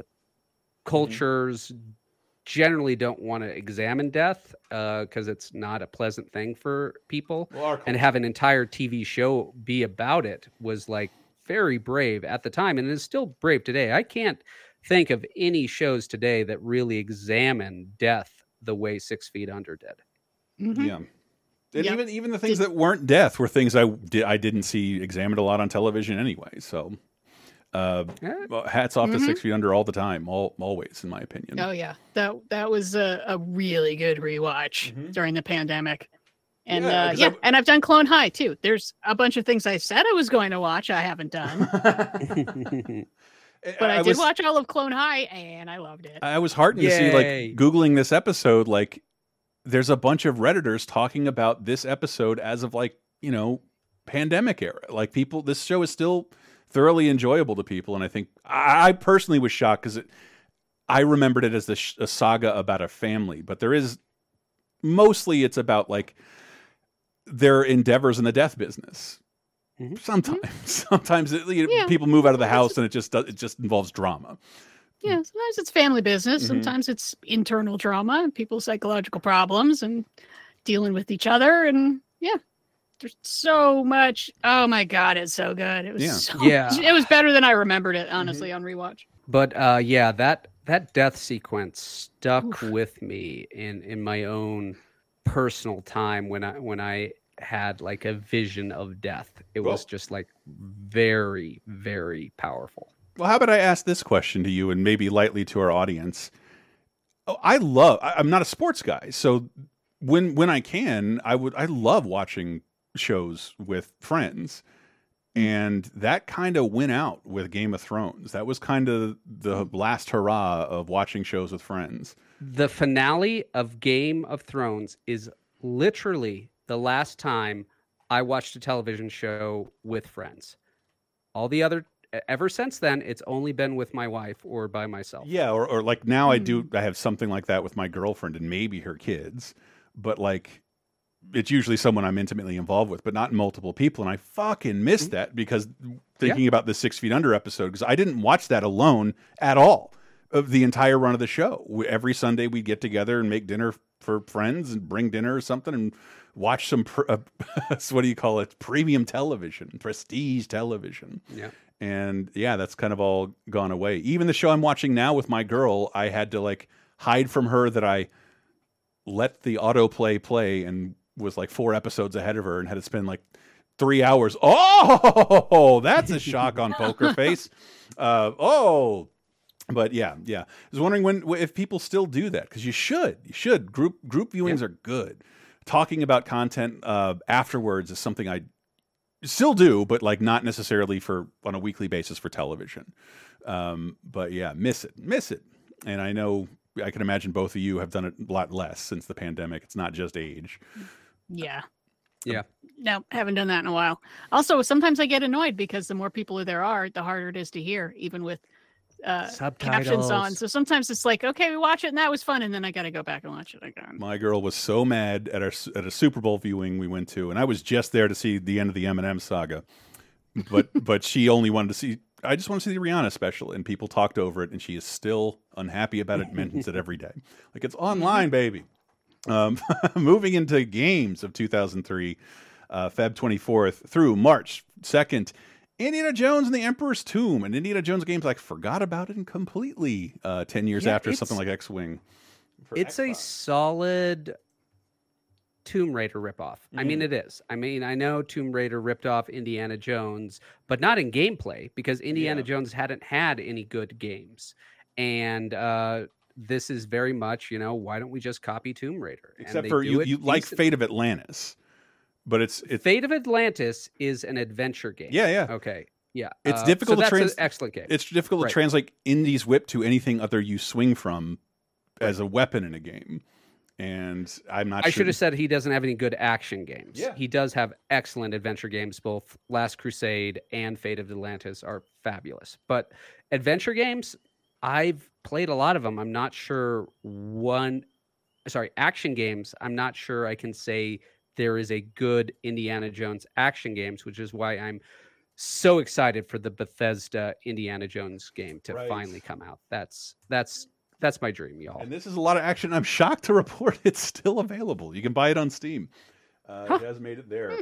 It is currently, as I'm recording this, two dollars or six dollars in the Indiana Jones bundle, seventy four percent off. Hooray!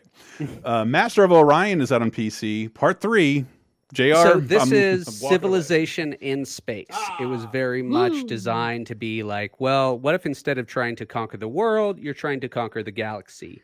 And the Master of Orion series is solid, but it has been blown out of the sky by Stellaris. Stellaris has just completely eaten its lunch in the 4X space sh- genre. Hmm. And I have equally little to say about Praetorians for PC. It's a real time strategy game uh, where you play the Romans and you conquer stuff. It got a remake recently, so it must be decently popular. All right. Well, that about wraps up our two, uh, 2003 segment. Uh, it's not our fault it's brief. Blame uh, the release schedule. Not a lot of uh, new stuff out this week. We'll close out with Mesmerized by Ja Rule featuring Ashanti because it's on the charts this week. But stay right there. We got to zoom 10 years in the future and close out 30 2010's episode with 2013. Don't move. It's crazy, but baby, I Love when I'm with you, baby. girl, your stare, those eyes, I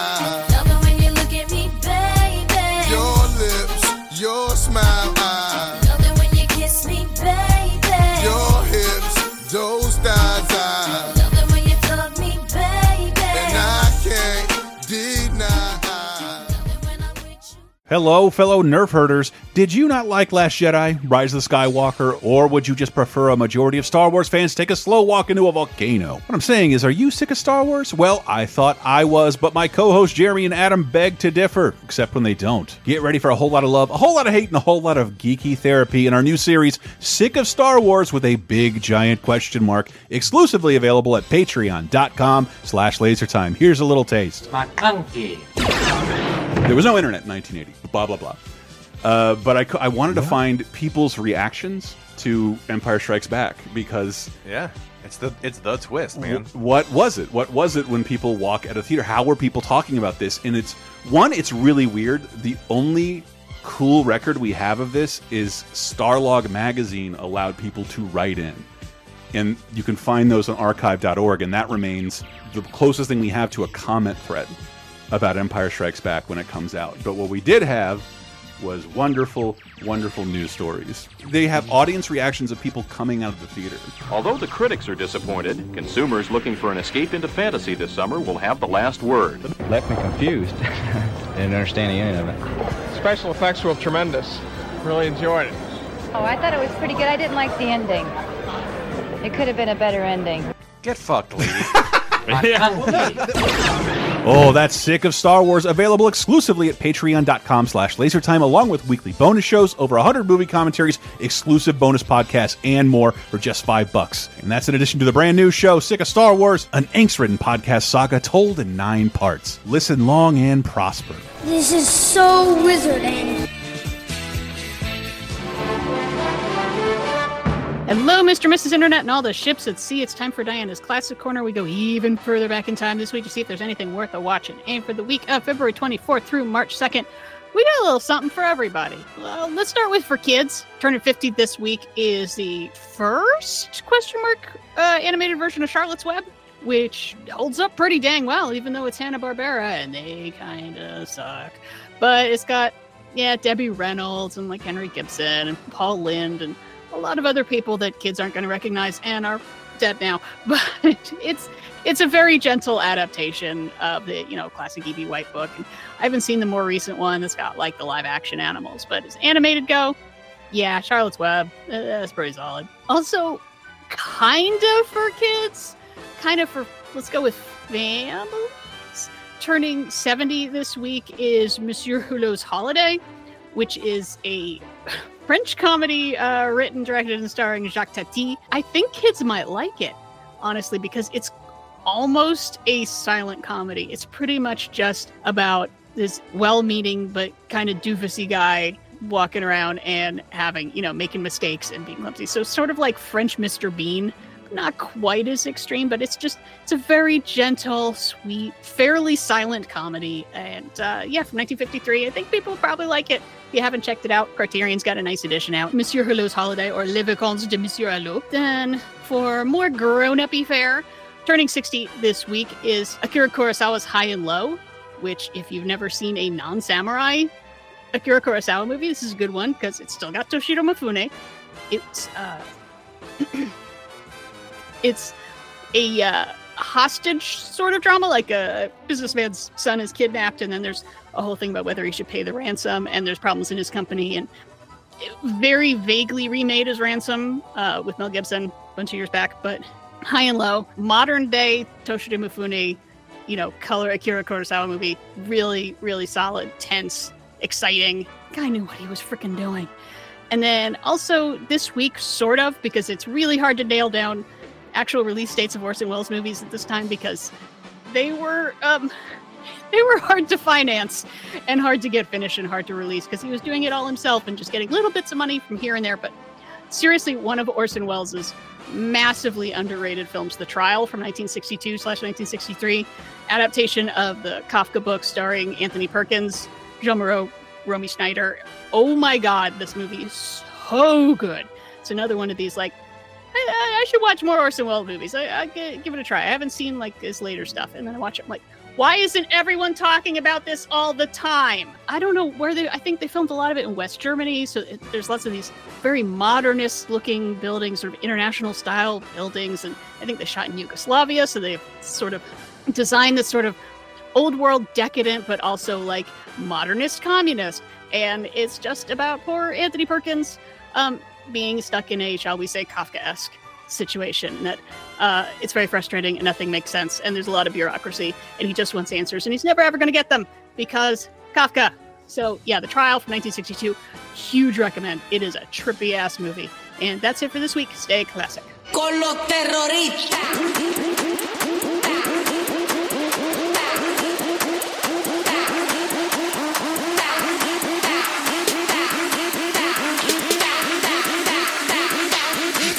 Harlem Shake.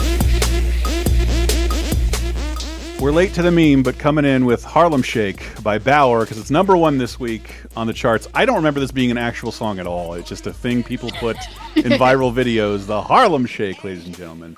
Welcome to 2013. 20 years 10 years ago, the Harlem Shake was sweeping the whatever Twitter's video platform was. Twitvid, I can't remember.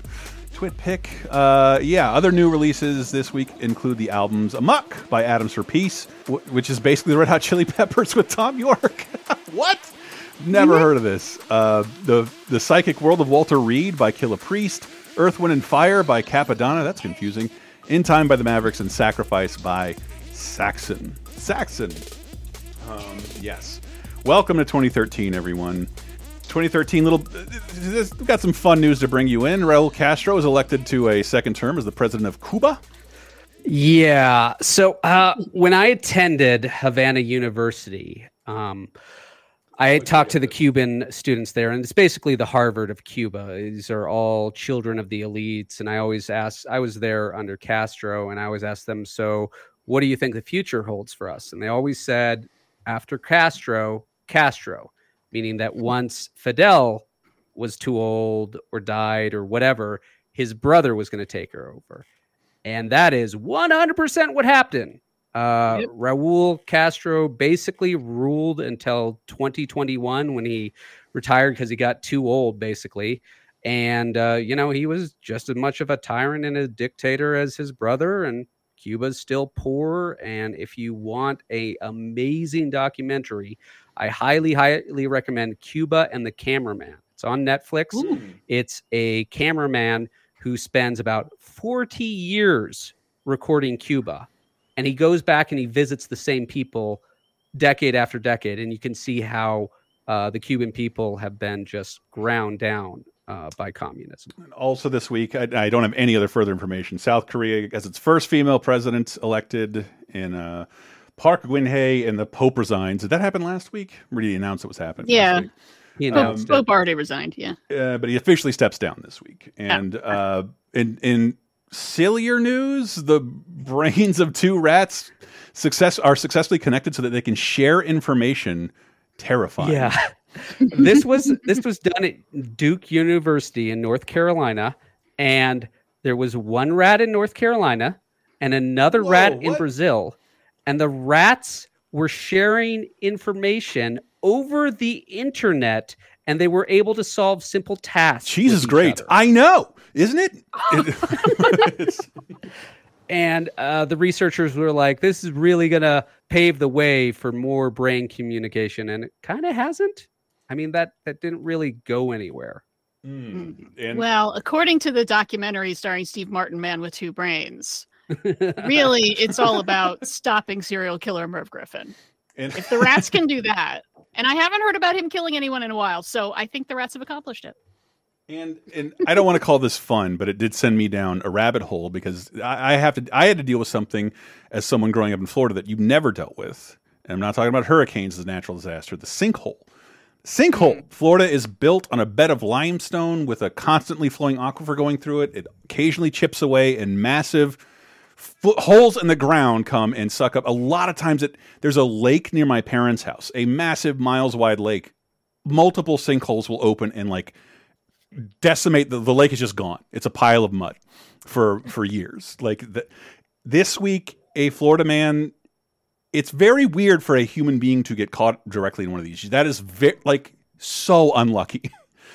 Because it's not a tornado, it's not traveling, and it's not moving. You're not in the path of it. You have to be so unlucky, and this guy was Jeff Bush in Florida, sucked into a sinkhole uh, that came underneath his bedroom directly while sleeping, and they never recovered. And the, to, to tell you like how because we grew up swimming in sinkholes because they they are sometimes the freshest, coolest water you can find, but their their depth is sometimes like hard to know. They never recovered his body, and Oh, because that's how deep the hole went. It's just like th- there's he's not coming out, and there's no way we're sending people in.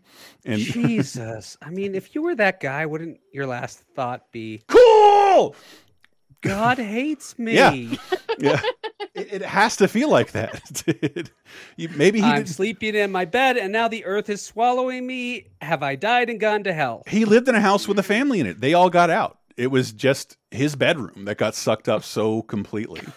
Oh gosh. and, and just you see it in movies where like hell opens up like i lived amongst that stuff it still happens but not they not oh, they don't know where it's going to happen necessarily but it just so rarely happens underneath a human being that i think there's like dozens of sinkhole deaths across all time uh, just have to be so unlucky but anyway moving into the movies of 2013 february 24th through march 2nd Woo! Lucas Till, Alden Ehrenreich, uh, Jacki Weaver, Dermot Mulroney, Matthew Goode, Nicole Kidman, and Mia uh, Wasikowska. Wasikowska. you pretty much got it again. Stoker. Ah, Stoker. Th- This is a good one. I This thought it was Burt Reynolds. uh, That's Stroker Ace. That's Stroker Ace. Oh, I'm sorry, and it's not Bram Stoker's Dracula either. It's very confusing. Stoker. No, this is a a Pan uh, Park Chan Wook joint. Oh, the guy who did Old Boy. Yeah. Um, we're seeing that's kind of the story. I feel like of this century in film is the emergence of South Korean cinema and Yeah. it becoming more and more mainstream, working with Hollywood more and more.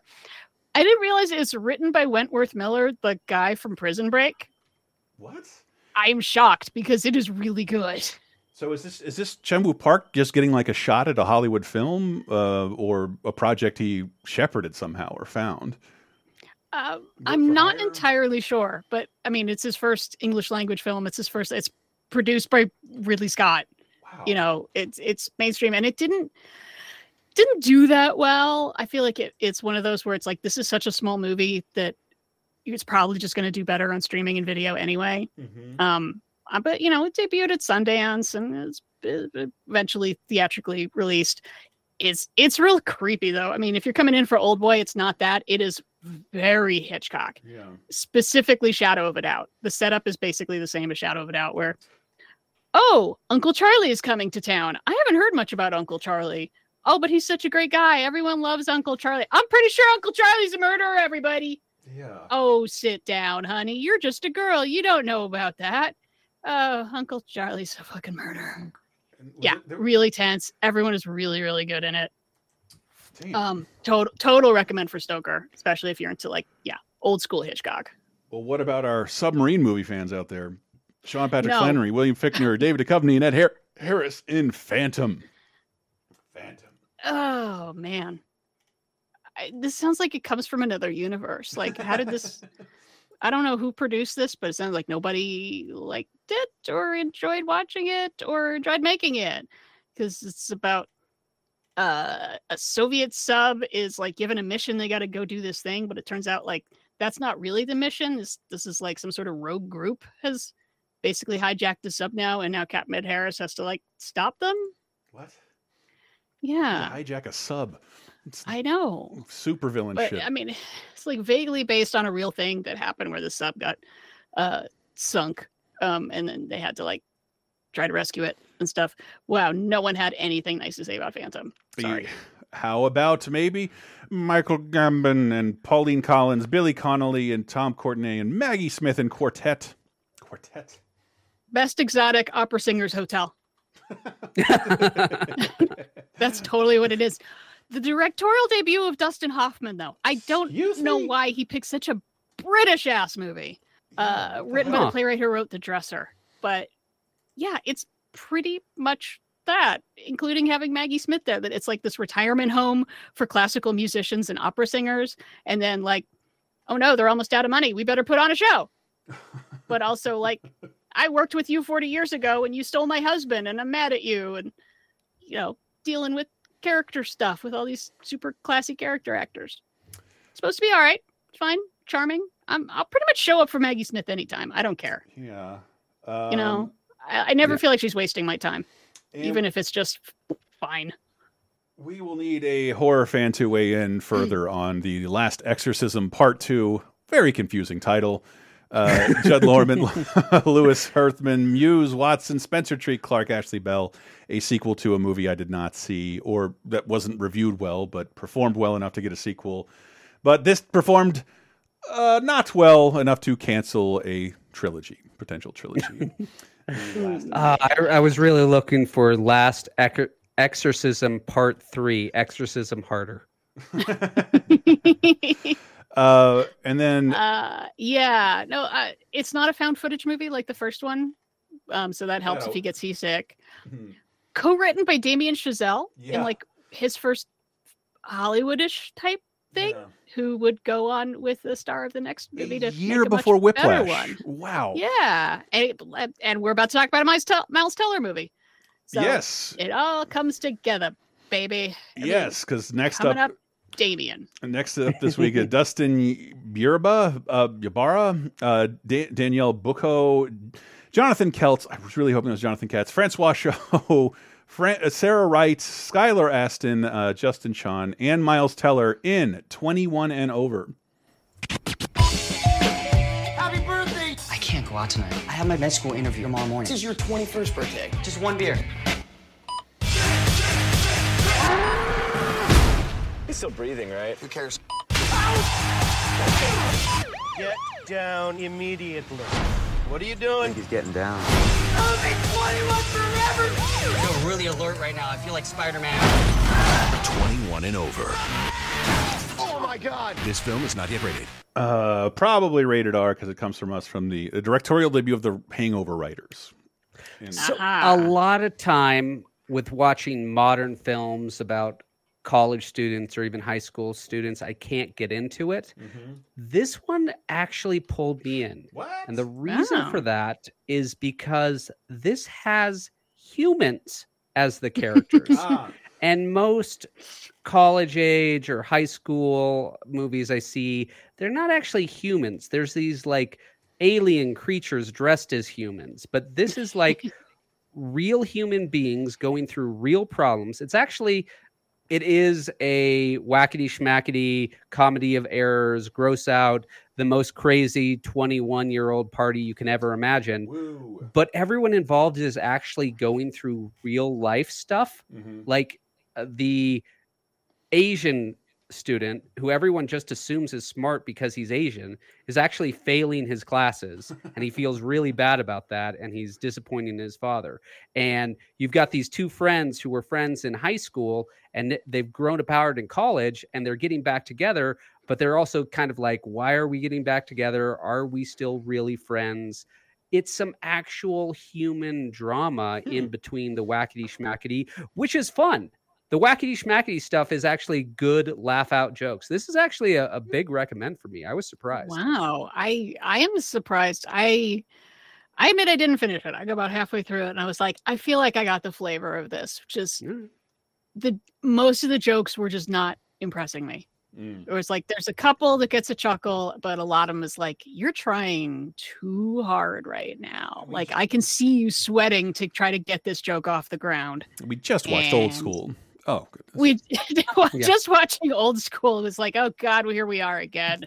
But it's yeah, it's tough to. I mean, you have to compare them. There because they're is- both, there- you know, there is- college There's probably rampages. humor to be mined in the silly ritual we have, Americans specifically have, of our 21st birthdays. Because if you grew up like me and a bunch of other people I know across the country, if you grew up in a small town, all you had to do was drink uh, Mm. before you know internet and Okay. things based on Do other interests. either of you two have 21er stories? Yeah.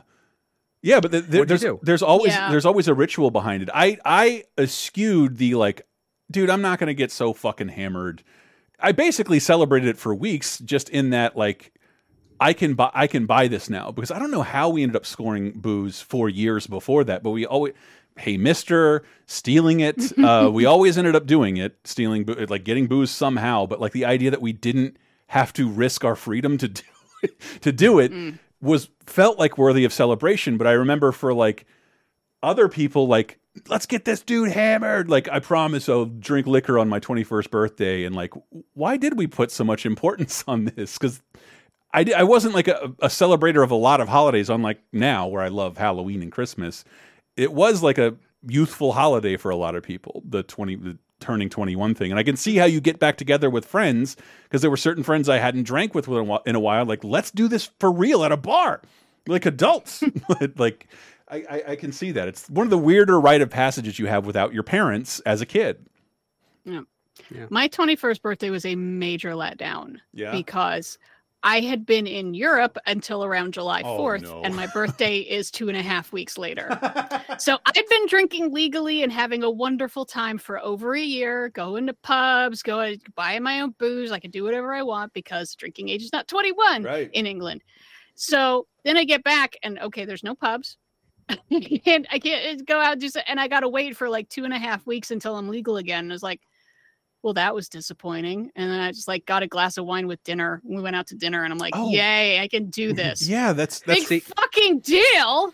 That's right, because I was on My- I was I'm on the earlier spectrum than a lot of my friends, and you kind of have to wait until everybody is 21. The last person to turn 21 gets the big fucking hurrah.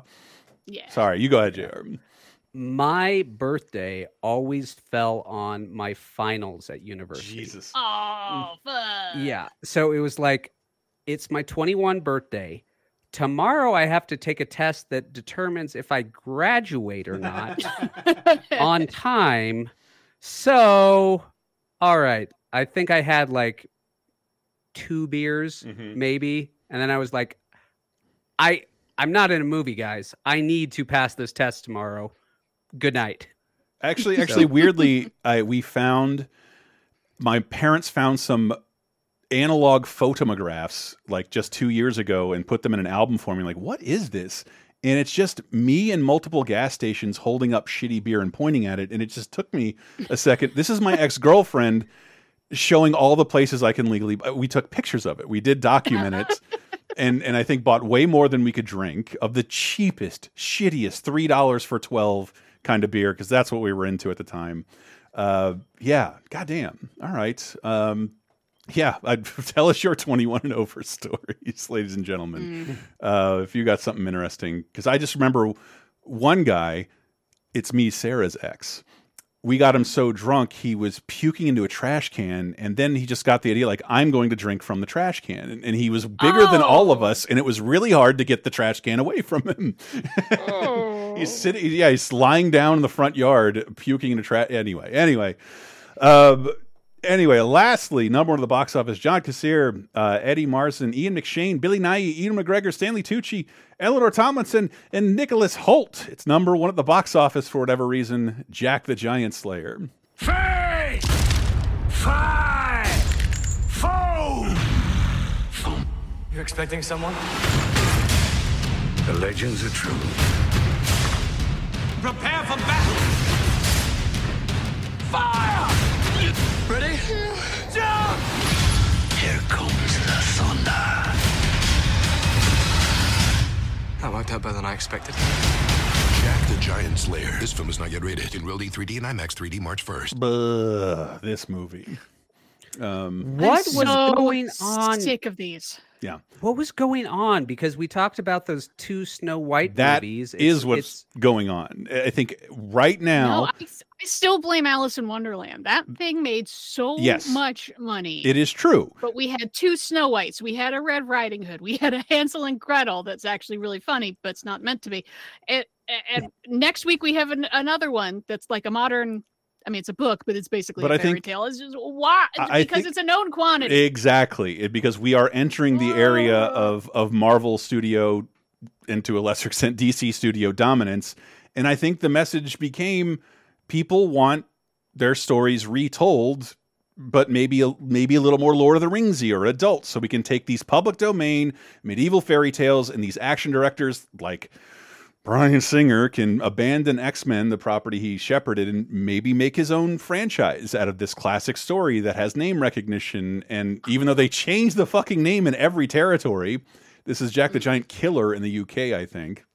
But it is uh, very much a traditional, let's call it a folk tale. And I was bored to tears trying to watch this. Just, we know how this is going to go. There's no need to make this Lord of the Rings ish. I, and I think the appetite wasn't as much as people envision. I think Disney got a lot more out of it because they had more established fairy tale stuff to mine the background of, but like not so much here. And stuff like Gulliver's Travels we talked about last year. I think those were mm-hmm. that was Hollywood's attempt. They just want something recognizable, a bankable property. And here we go. We don't have to pay the we don't have to pay an author for this. No one's estate is pay, being paid for this. Hooray.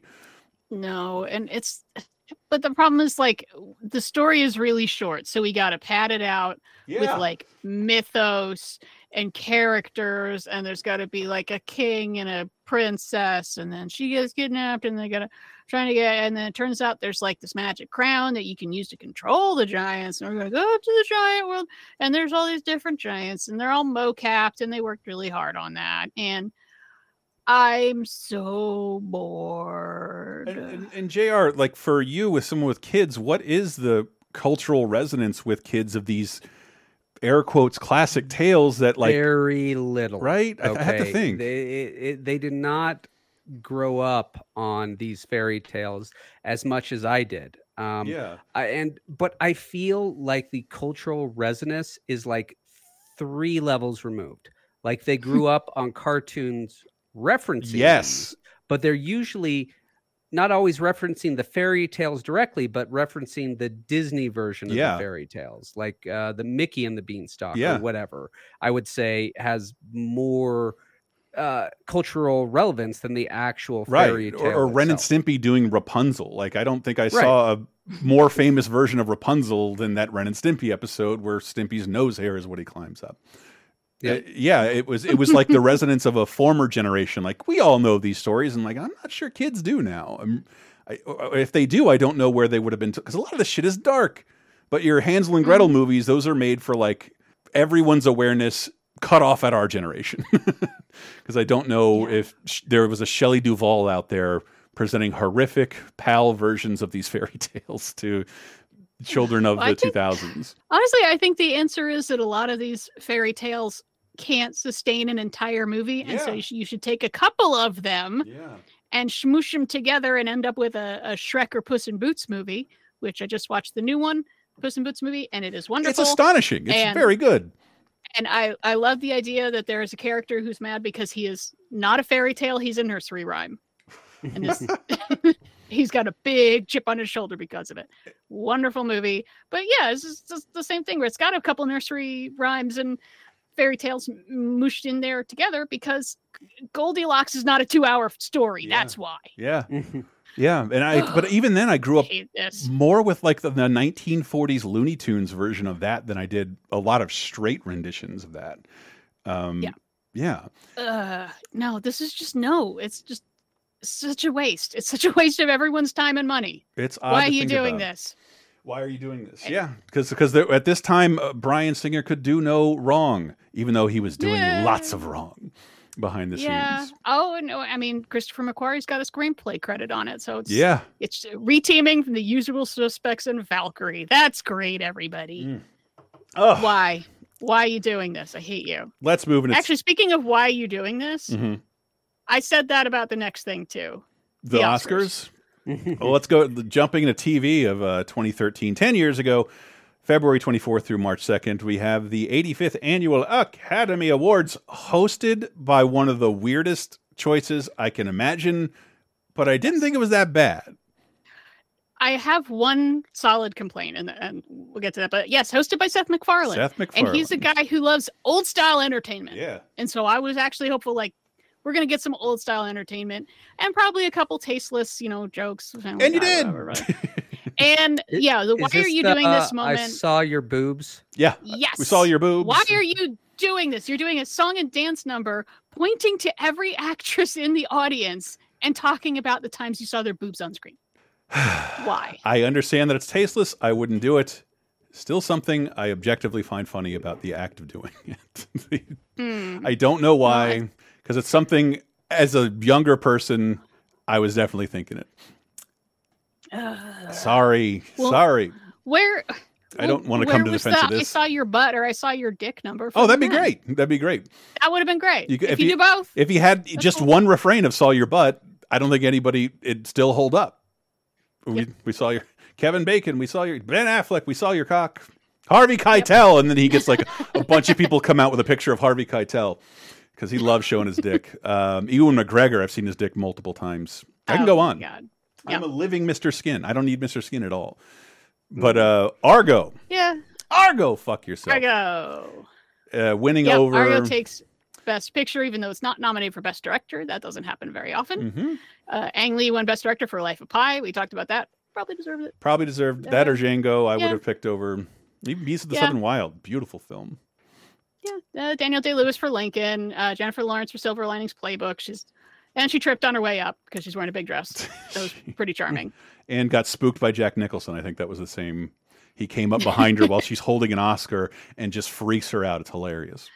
Yeah, I did not realize uh, Best Supporting Actor this year is the first time that all of the nominees in a- an acting category have all already won one. Really? Uh, Christoph Waltz, Right. Christoph Waltz won for Django Unchained, but he's up against Alan Arkin, Robert De Niro in Silver Linings Playbook, Philip Seymour Hoffman in The Master, and Tommy Lee Jones in Lincoln. I feel like that should have gone to The Master, but okay. Right. Yeah. Again, they all have one already, so they're fine. Anne Hathaway won for Les Miserables, uh, just as the backlash on her just was starting. People are already like, "She's too cute. I can't take it." And and I. I I, just her. have a fond remembrance of the best animated short film, and I don't remember. I don't. I just remember how much I liked Paperman, but it was. Oh, yeah. It felt like Disney reinvesting in younger animators and different kinds of short form stuff. And to this day, you still see really cool short form stuff that comes out on the internet or the Disney Channel or Disney Plus, where they'd kind of abandoned short form content. And now it's yeah, it can be this cool breeding ground for up and coming animators or people already on your Disney or Pixar team. Never stop. Never stop. Yep, Um, and that's where The Simpsons got their Oscar nomination in that category Yeah. too, for longest daycare. Yeah, that's right. Um, that's right. And uh, but with that, let's get into some real. Oh, oh, I should point out um, the honorary Oscars this year. Mm-hmm. George Stevens Jr., so you know, producer, uh, D.A. Pennebaker, amazing documentary filmmaker, and Chris, your favorite, Hal Needham. Hell yeah, Hal Needham. They gave him an Oscar. Good, good. He, he For deserved crashing cars with Burt Reynolds. exactly making basically action Adam Sandler movies throughout the 60s, late 60s, 70s, and early 80s. he was Um, the best. Friends making bad movies that are constantly make me smile to this day. Did we ever get a Adam Sandler, Burt Reynolds team up? No.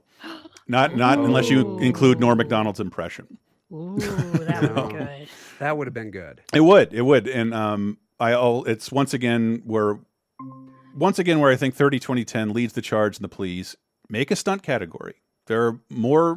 There are plenty of stunts that deserve recognition. It's not a genre. It should be put it in the sound mixing category if you want, but there's plenty of people in a Fast and the Furious movie who deserve some kind of like industry accolade for something really cool being done.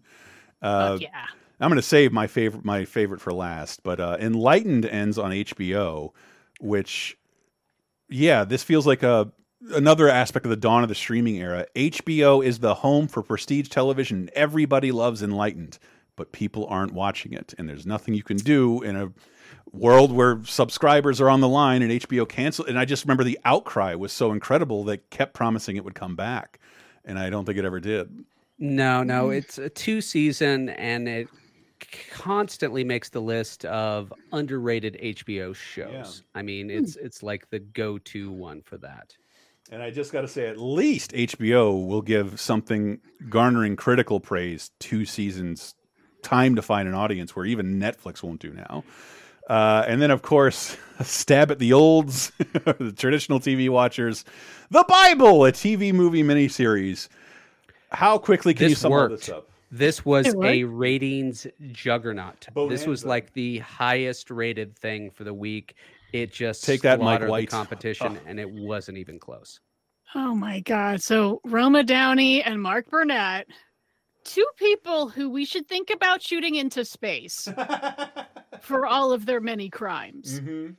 Um, got together and decided that they're a married couple. They produce a lot of stuff. So yeah, 10 part miniseries of the Bible, by which I mean five episodes to cover the entire Old Testament and five episodes that are just the life of Jesus.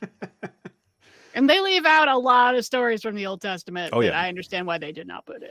Oh yeah, I, I want to make. I don't see no Song of Solomon in here. I want to get the team of the Jim Henson people. Like, let's do all the stories the Bible didn't doesn't get dramatized. Like Jesus cursing this tree. Fuck this fig tree. I'm, I'm killing it. Um, put some Muppets in there, and I'll, be happy. And it's it's weird. I still is it Peacock that I watched in the break of every every commercial break. They're pimping like the story of Jesus. I I followed the word of Moses. I am the word of Moses. And it's like it doesn't promote a streaming series. It promotes a fucking app, a standalone app that has Jesus episodes on it. Don't know what it is, can't even tell you, but still really popular with a certain sect of people, but not the most popular with me because one of my favorite, most funny TV shows, one of the funniest TV shows to come out in the last decade begins 10 years ago. And it's a shame it ever ended, but it coincides nicely with a recommended one of my new favorite TV shows, The Rehearsal. But of course, I'm talking about Nathan Fielder's Nathan for You, debuting on Comedy Central. Perhaps all the awkwardness of a Curb Your Enthusiasm mixed with real people and a reality show as a man who graduated from a Canadian college with really good, pretty good grades, tries to help out a business with elaborate marketing plans. This, am I alone in this? Nathan for You is one of the funniest shows most people have never seen. it, it is so funny, but uh, it's like we talked about Black Mirror last week. Like I can't binge this; it's too much. I, I because every woman each- I've showed this to, like, this one is too so- uncomfortable. It's so uncomfortable. And that, unlike- yeah, I, I have to take it one at a time. unlike a prankster like a, your Ashton Kutcher and Punked, the host is adding to the awkwardness, is a solid believer in every idea. Oh, this car wash business is struggling, so I'm going to hire a fleet of chickens and exotic birds to shit everywhere on this street, put them in trees. to, and this is real. It's against real people and real businesses. And to me, in this episode, I have a clip because it sums up what is so great about the episode. It's the first prank. It is to promote this local uh, Los Angeles yogurt store. We're going to announce a poo flavored yogurt and make it, and we're going to go to a real a real scientist taste industry develop a yogurt that absolutely authentically tastes like poo.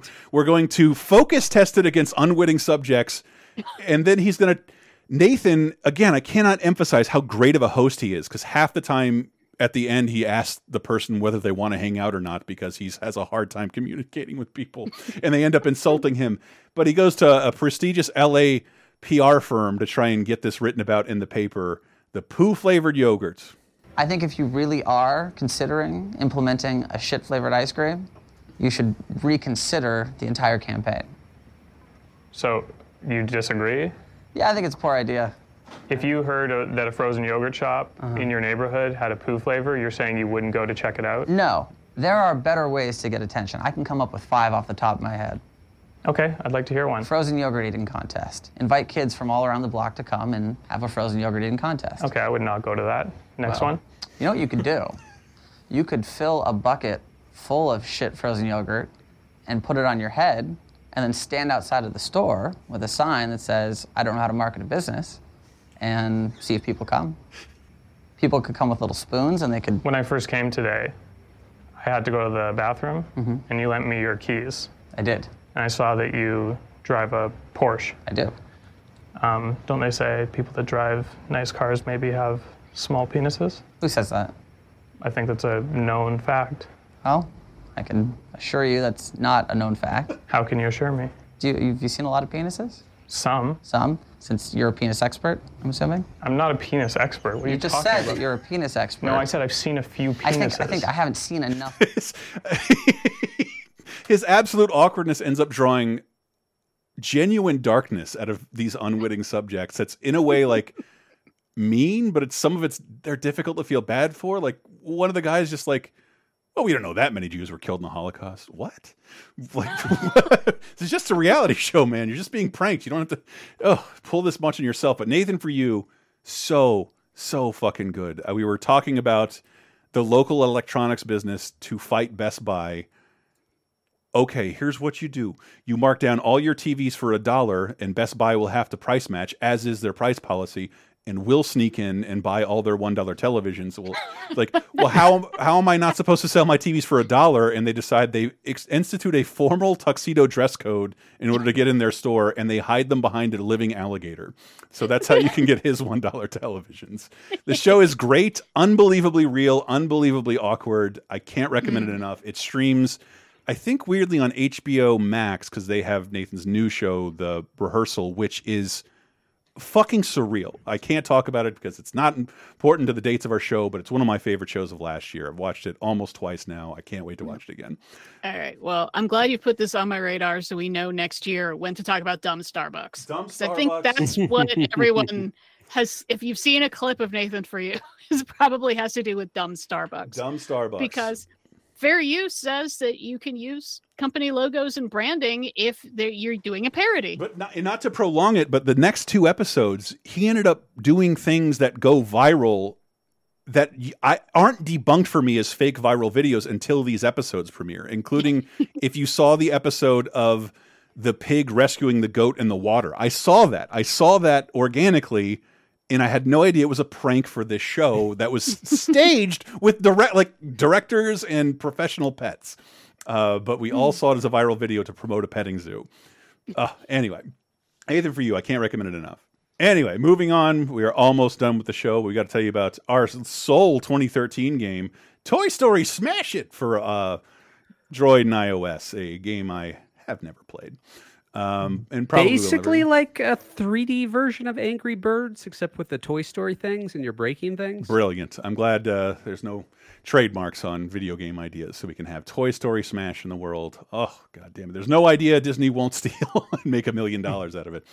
Uh, but uh, yeah. Anyway, that almost concludes our show. We're going to tell you the people who died in a little quiz that's really fun for you to play along with uh, about who lived, who was born during this. Uh, I'm on a roll, baby. But I got to say, thanks for listening. Patreon.com slash laser time. Throw us five bucks. We'll give you a bunch of extra shows, anything we can. We're a smaller network and we do appreciate your support at any level. But we we're e- expressing the $5 one because that's where all of our hundreds of uh, bonus podcasts are, including many things we talk about in this show, elaborated and, and elongated. We are flirting with doing another one, weird one this week about theme parks and possibly Ant Man. I just saw Quantumania, but that's neither here. nor- That's for 10 years from now in 30 2010. Uh, we'll talk about Kang the Conqueror.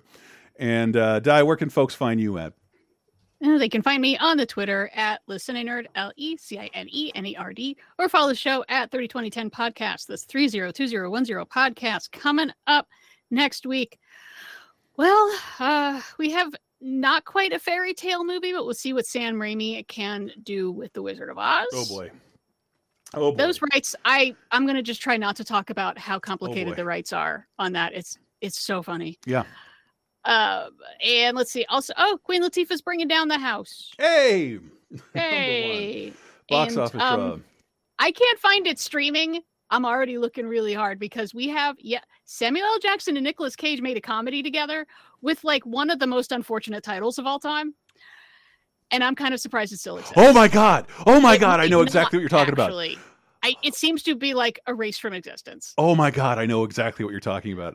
Oh, Oh, dear God. oh my god! I gotta try and find it. What a terrible title. I don't have a clue. But next week, we also have the premiere of the best fictional show the History Channel ever made. Ooh. Oh, I think I know what it is. It is Yeah. lightly based on reality, though. Yeah, but it's, it's fiction. But it's, It's, yeah. very fictional. Yeah. Uh, and also the premiere of Wow, could be. Might as well be called Chris starts watching MTV. Mm. Oh, oh, uh, it's so watching the dog. Watching the dog. Stroking fire, fire, fire. Frog baseball. Oh boy, I can't wait to talk about that. That is a fascinating animation history. Whoa. Well, anyway, uh, Di with that out of the way. Oh, also, Video Game Apocalypse this week. Um, got a great episode for you, talking about a bunch of fun stuff. Uh, listen to that Friday, wherever you get your podcast. If you like uh, me and people who are married to Diana, um, and Di, who died this week? Oh man, I don't know. It's just the way that the the weeks break out, but we lost a lot of people this week. Starting in 1993 with Ishiro Honda, who's 81. There aren't a lot of guys you can point to and say that guy invented a genre. Ishiro Honda fucking invent Hon, Ishiro Honda invented a genre called kaiju. Wow. That is the director of Godzilla, Wow. my friends. Now there were giant animals attacking city movies before here and there, but they rarely had rubber suit guys fighting over a tiny town. Yeah. That man invented Godzilla and every Godzilla spinoff. Wow. And every ripoff and all of them. And it's such a brilliant so film. wonderful. Just if you consider like the the actual first panic. one? Oh, so oh, good. the first Gojira is The like Japanese version. I'm sorry. Yes. Yeah. like a legitimate horror film. Yeah. Yeah. Eh, anyway, still in 1993, we lost Ruby Keeler, who was 82. She was a dancer going way back. I think that's from 42nd Street. She was a ridiculous tap dancer. And also Lillian Gish, who was 99. Wow. Star of, I mean, one of the biggest silent stars of all time. Wow. We're, we s- still, had them around. still had We silent stars in around. the 90s. Yes. It's fucking crazy. Yeah, that's probably why I grew up with just a little, you know, my pinky toe and watching silent stuff because it would still air on television. And there were still people you could talk about in retrospectives in the early 80s about the silent era. Wow. Yeah, 99. 99. Uh, finally, we lost Luis Kutner, who is the co founder of Amnesty International. He was 84. That's just 1993, though. I'm not done yet. There's a lot of dead people. In 2003, we lost Hank Ballard, who was 75. Uh, one of the earliest recorders of what you could call rock and roll, Wow. I would say. Hank Ballard and the Midnight Midnighters. Again, we mentioned Fred Rogers, who was 74. And in 2013, we lost Van Cliburn, who was 80. Uh, Van Cliburn was 78. Uh, he's one of the greatest pianists of all time. And C. Everett Koop, who is 96, the only fucking U.S. Surgeon General anybody knows. Yes, because he was interviewed by Ali G. Because his name was funny. Mm-hmm. That's why. It is a funny name, but Hank Ballard is a great, great name for a guy who records stuff. It's got like ballad in there. Oh, and Jr. with the deaths out of the way. What do we have? It's time for the birthday quiz. Diana once again this week. That's you've been on a roll. You have you've been on a roll. Let's see how we do. Born February 26th, 1953. So turning 70 years old. Still with So us. close. All right. Born in New Haven, Connecticut.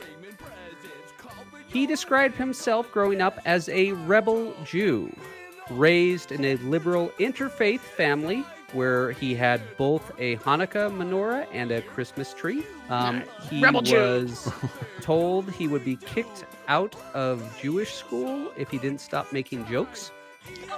Oh come Um, on! It is the way of our people. Yeah. How dare you, sir? Uh, There's no future in a Jew telling jokes. Uh, he has been a vegetarian for the last 51 years. Wow. wow. Okay. Although primarily known as a singer, he has appeared in 1998's The Nanny as himself. He appeared in 2002's Snow Dogs. What? He appeared in 2012's Two and a Half Men as himself in four episodes. He was in 2018's Teen Titans Go to the Movies as Tiger. Although he is rumored to have been in Dune as Spice Eye Drummer, he has stated in interviews that that is not him. Man, I wish I He was. was a I con- keep picking people who I think are over 70. like Barry Manilow. No, he's got to No, be over. To- not Tony Bennett. no, Uh, he's, he's not Jewish. we don't know that.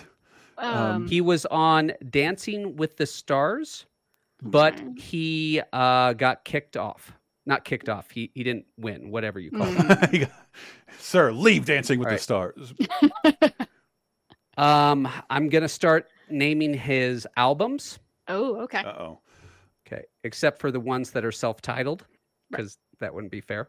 Every day of my life, everybody's crazy, the hunger, soul provider. Oh my god. Time, love, and tenderness. Oh, timeless, the classics. Michael the one thing. Michael frickin' Bolton. He's 70? He's Jewish? He's interfaith has household. So all right. yeah, take that as you will. Even better. Michael Bolton, who has been kind of a fun guy to have in just still in the pop culture zeitgeist, because his music I found insufferable in the 90s. but he's sort of acknowledging that, and that goddamn Jack Sparrow song still oh cracks me the fuck up. Oh, that's that's a work of genius. That is awesome. Yeah, and he made a Valentine's Day special with a bunch of comedy folks for Netflix a while back, and just has a good sense of humor about himself. And He has said that he would love to be in the sequel to Office Space if they ever make it. Oh. Okay. They we even gotta we gotta start a, a GoFundMe for that then. I don't care how much it costs. Let's do this. wait till the show Someone- that premieres next week gets canceled on the streaming service it's currently on, and I'm sure he'll go back to that well with the guy who sucks. Um, wow, Michael Cool. Bolton. Good for him. yeah, he's someone I he's easy to make fun of. I don't like his style of singing. I feel like he's it always sounds like he's pushing too hard. But I like his taste, like the things that he's covered. Like, well, that's a good song. I just prefer someone else's version of it. I just like thinking Michael Bolton is a mad cinephile. Erin Brockovich is my name. Uh, it's very good. Sorry. My favorite thing he's ever done is a sketch parodying himself. Uh, But yes, happy birthday to Michael Bolton. I don't know if any of us would have gotten that um, at all, especially from his appearances. Jesus, because I, rarely ever saw him as Mhm. himself. Snow Dog, which we talked about together, Mhm. has four Michael Bolton songs in it. Wow. Whoa. I did not know this. So- I I'm lucky time, love, and tenderness. That's stuck in my head because that actually is a song that I enjoy. Cuba Gooding not making the most money out of Snow Dogs. Michael Bolton is a close second. Huh. um, Jesus Christ. Uh, but yeah, I'm, I'm rocked by that one. Anyway, thanks you guys so much for listening. Patreon.com slash lasertime. Listen to Video Game Apocalypse. Uh, help us out if you got a couple extra cents. We do appreciate it. We're going to close out with some Sting. If I ever lose my faith in you. Um, I think I heard this song before I knew who the police were. That's where that's that's my age. Mhm. And I yeah, can see that. yeah, because Sting, I, I knew who Sting was. I had no idea he was in a band before this, but he was already ubiquitous on the radio when I was started paying attention. So it's a good song to close out with, and why not? A good '90s, a good early '90s song. A little harmonica in there. Thank you guys so much for listening. We'll see you next week.